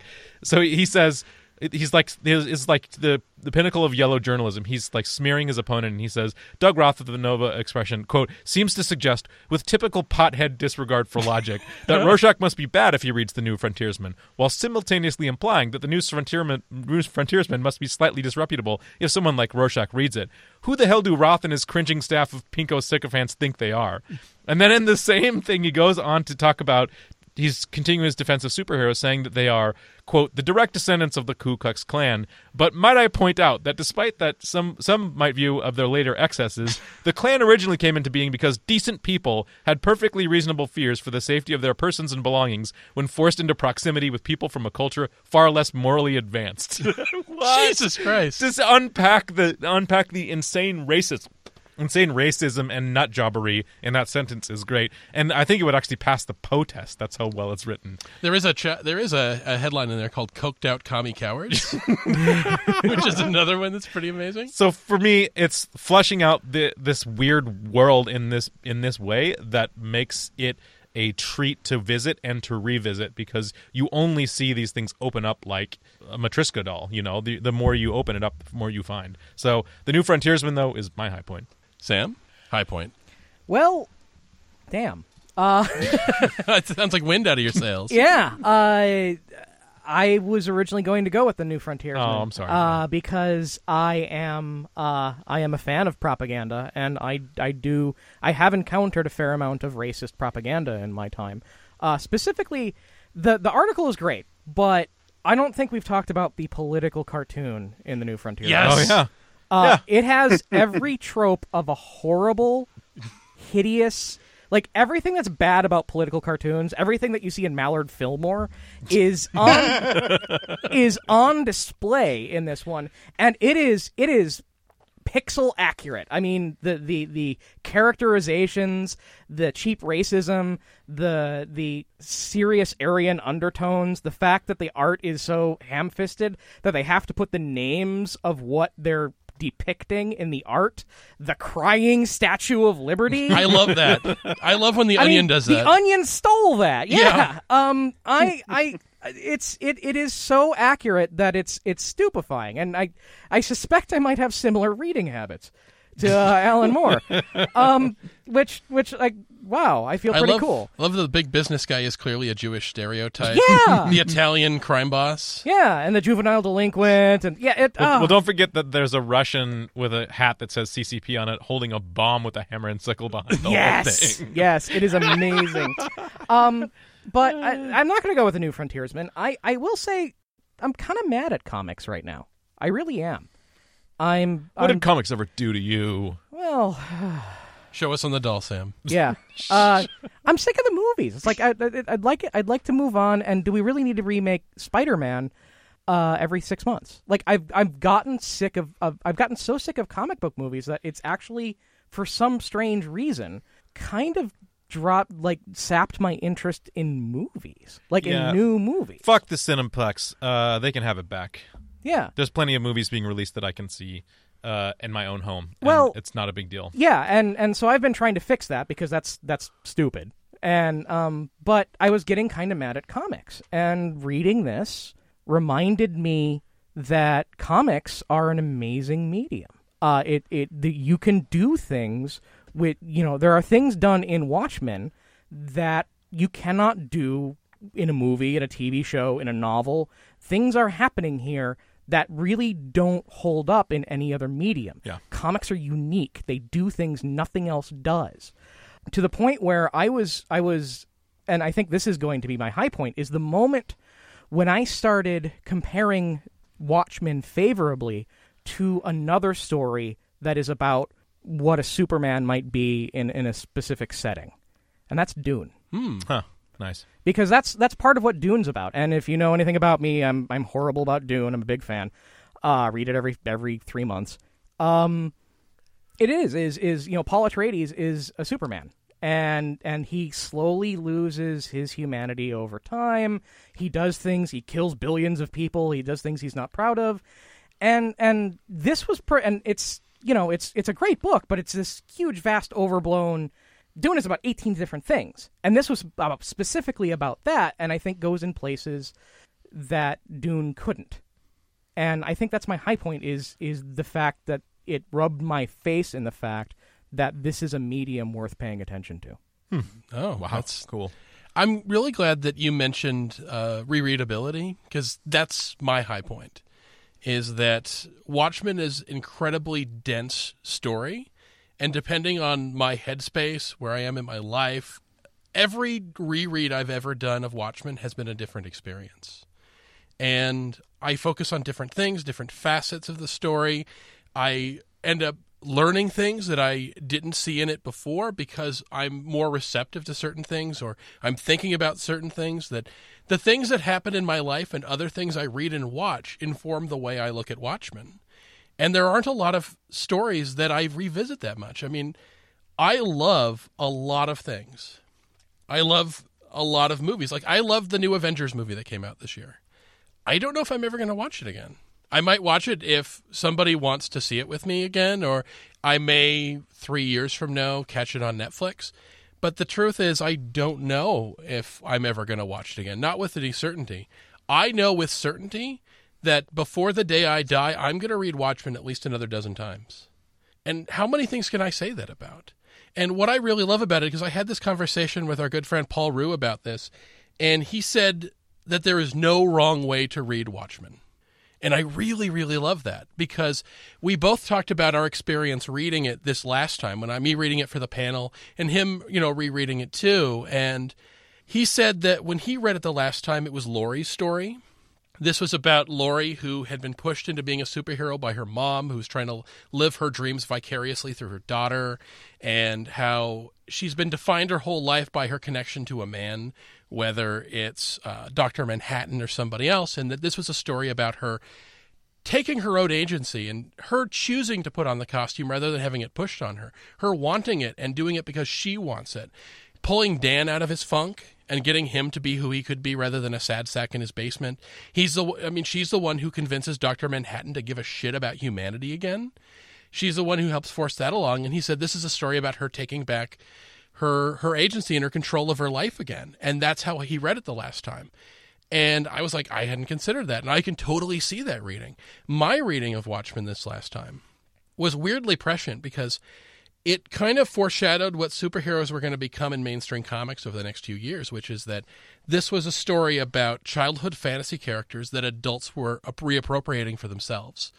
That you are acting like some guy out of Falling Down or Death Wish, but you're dressed like a children's character. You're signaling that you're a good guy and killing the superhero comic book medium in the the thing of that because you're dragging all of your fucked up adult hangups into it. You're bringing the fact that you've got this weird sexual issue when Superman, for the most part, aside from a kiss from Lois, is pretty sexless most of the time. He's pretty innocent because he's written for a kid. He's written for this is a good guy and a bad guy perspective from a little kid. That's why Captain Marvel hangs out with a talking tiger, for Christ's sake. And you're putting all this adult shit on it. Like I can't get it up unless I'm wearing my costume, and it's kind of ruining it. And it kind of gets into that that mindset that I had working at a bookstore for the last few years. Is that I had this little kid come up to me, who wanted me to find. He loved Batman. He wanted books on Batman. So I take him to the graphic novel section, and I realize, holy shit, there isn't a lot I can give him there aren't any of these comics that I can feel safe giving a seven year old because the Joker has cut his face off and is wearing it like a leather face mask. And there's graphic violence and all sorts of stuff. There's a zombie story where Green Lantern fights the living embodiment of death and people are ripping hearts and lungs out of their chest. And I'm like, I suddenly have these characters that I've enjoyed since I was, you know, nine years old, and I suddenly don't feel safe sharing it. And it's weird because I know that this comic book Watchmen was written way before comic books became that, but it feels like a metaphor for a thing that hasn't happened yet. And for me, the fact that I can pull that out of this book, I fucking love it. I love that I can revisit this thing a thousand times. I'm not going to rewatch the first season of Walking Dead probably again. I might not uh, revisit a lot of things that I really, really loved, but I'm going to watch, I'm going to read this goddamn book like 20 more times. Mm. I already want to read it again. And how many things, how many pieces of art can you say that about? That it's, it's an experience you buy and you're like, wow, that was a lot of fun. It was cool to watch the good guy punch the bad guy, I'm moving on. But the things that you can revisit, the things that you can find a whole new story behind the story, a whole new interpretation, and that none of them are wrong and all of them are interesting and all of them say something about yourself at the same time it says something about the artwork, that's fucking art. And that's my high point for Watchmen because it's fucking incredible. and with that, I want to thank all of you guys for coming in and being part of this panel. Rob Kelly from the Aquaman Shrine and uh, the Fire and Water podcast. Thank you so much for joining us. Thanks for having me. Sam Mulvey from Ask an Atheist. Good to have you back, sir. Thank you. Thank you for having me read this, by the way. Oh, I'm glad I could share it. And Mr. Casey Doran, thank you, sir. Never compromise, even in the face of Armageddon. and with that, that ominous tone, we are going to thank you guys for joining us, and we will catch you next month. Radio vs. the Martians is produced by Mike Gillis and Casey Doran. Our editor was Mike Gillis. Our theme music was written and performed by Todd Maxfield Matsumoto. Find us online at radioversusthemartians.com and send us your feedback at info at radioversusthemartians.com.